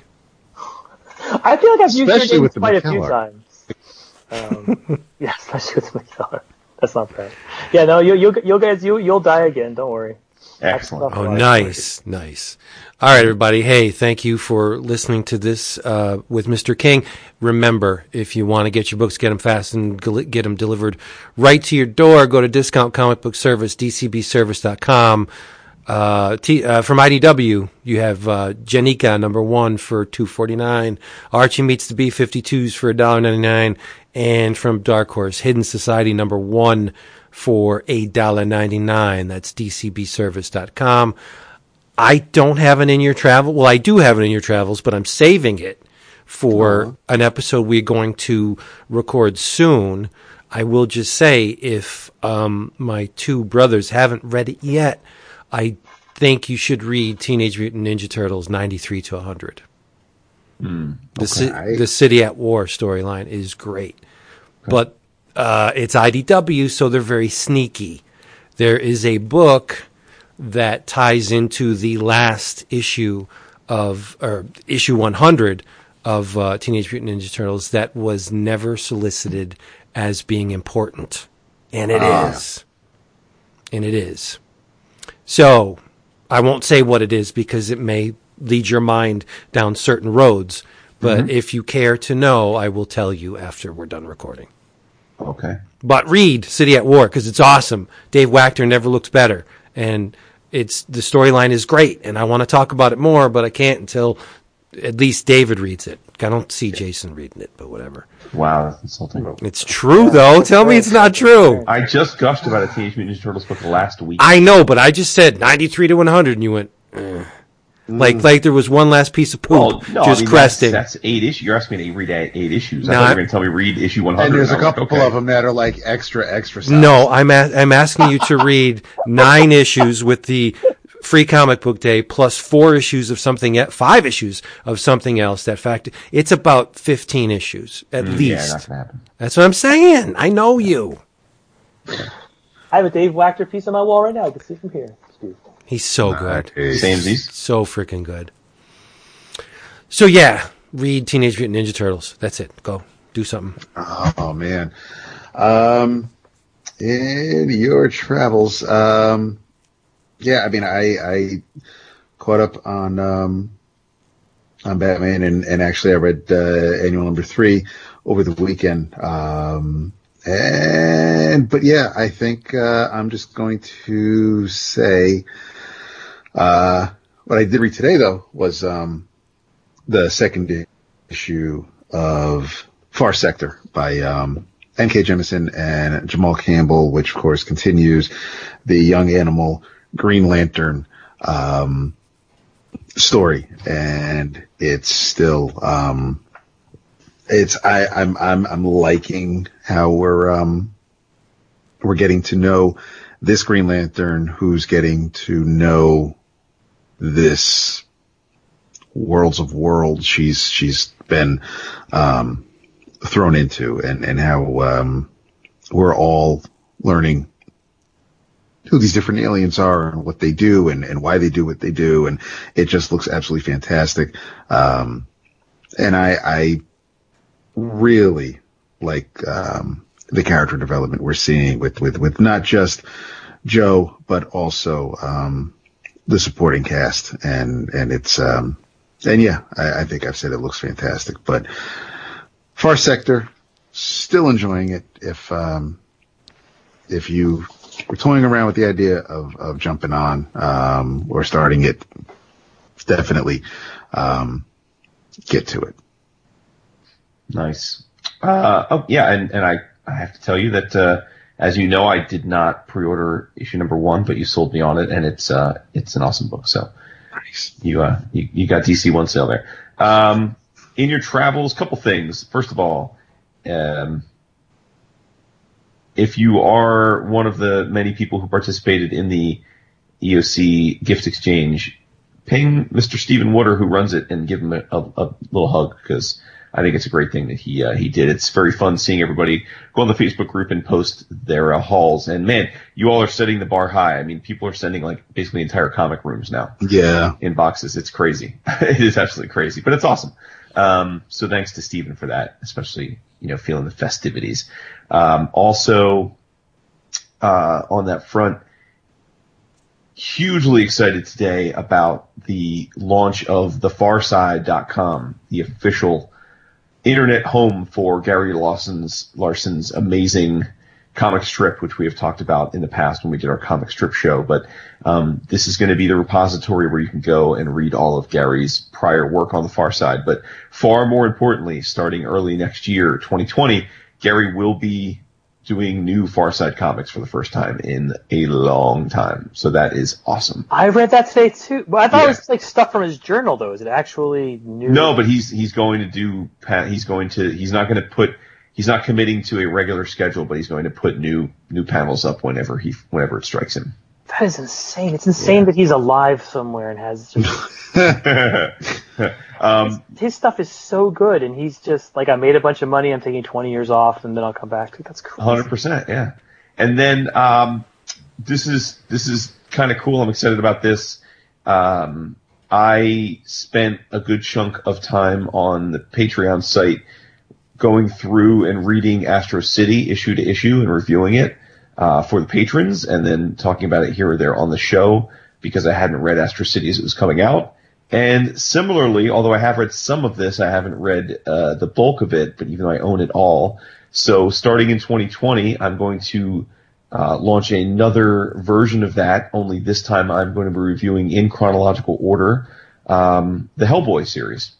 So I'm going to start with Seed of Destruction and go from there. take you issue by issue, maybe arc by arc. I'm not sure. We'll have to see because I own a lot of it in collected form, so we'll have to see if it makes sense to do it more in terms of arcs than it does issues. But either way, I will be spending a lot of time on the Patreon in 2020 trying to catch up with several decades of Hellboy goodness. Nice. Speaking of John Byrne doing indie, he scripted the first arc, right? Yes, he did, yeah. Because Hellboy showed up in X-Men. Yeah, that's right. Do I get to do one? We would love it. I just finished a comic book history book. Does that count? Yes. Absolutely. So Tom Spurgeon died, which was depressing. Yes. So I decided to read his book, We Told You So, which is the oral history of Fantagraphics. Mm-hmm. And it's huge. It's freaking 600 pages of, I don't know, it took forever. But I very much enjoyed it. For It's a type of comics history I hadn't sort of learned, sort of these sort of indie wannabe artists. I had read a lot of comics journals retroactively, and to sort of see the stories behind those and the bizarre controversies that came up and how they were sued. And I very much enjoyed this book. If you want to just look at the sort of an alternative look at, it's like looking at comic history through a different lens that I had never looked at it before. And I incredibly enjoyed it. Yep. You'll never be able to separate the words Michael Fleischer and bugfuck ever again. No, that's true. and on that front, by the way, We Told You So is available to anyone that has Comixology Unlimited for free. Oh, really? Yes. Well, I read the stupid big-ass hardcover. I cannot say how much I want to have lunch with Gary Groth. That guy's an amazing, bizarre figure in the history of comics. It's true. That's one way to describe him. It's true. Mm-hmm. All right, everybody. Hey, Tom, thank you for doing this. Thank you for being here with us. We love you so much. And people... Thank you, guys. Merry Christmas. You guys and all the incredible content you provide. You guys rock. Remember, most importantly, Batman 85 comes out tomorrow, or today, depending. Most important, Strange Adventures comes out in March, and you can pre-order it now. Yeah, I was getting there. Strange Adventures, come on. Get on the ground floor. Gibbs on the art. Oh, boy. Some of the Mitch pages. Some of it's on paper.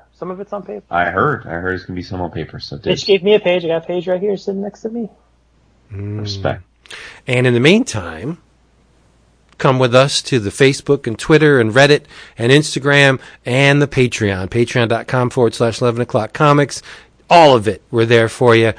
It wouldn't be possible to do this without you. And I'm pointing at you back in the corner, picking your nose. So we got to thank Tom. We got to say goodnight. Good night. David. Right.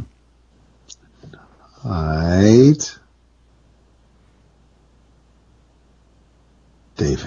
You don't know it, but the ding was I didn't do it. Martial Law did it with his with his giant bat.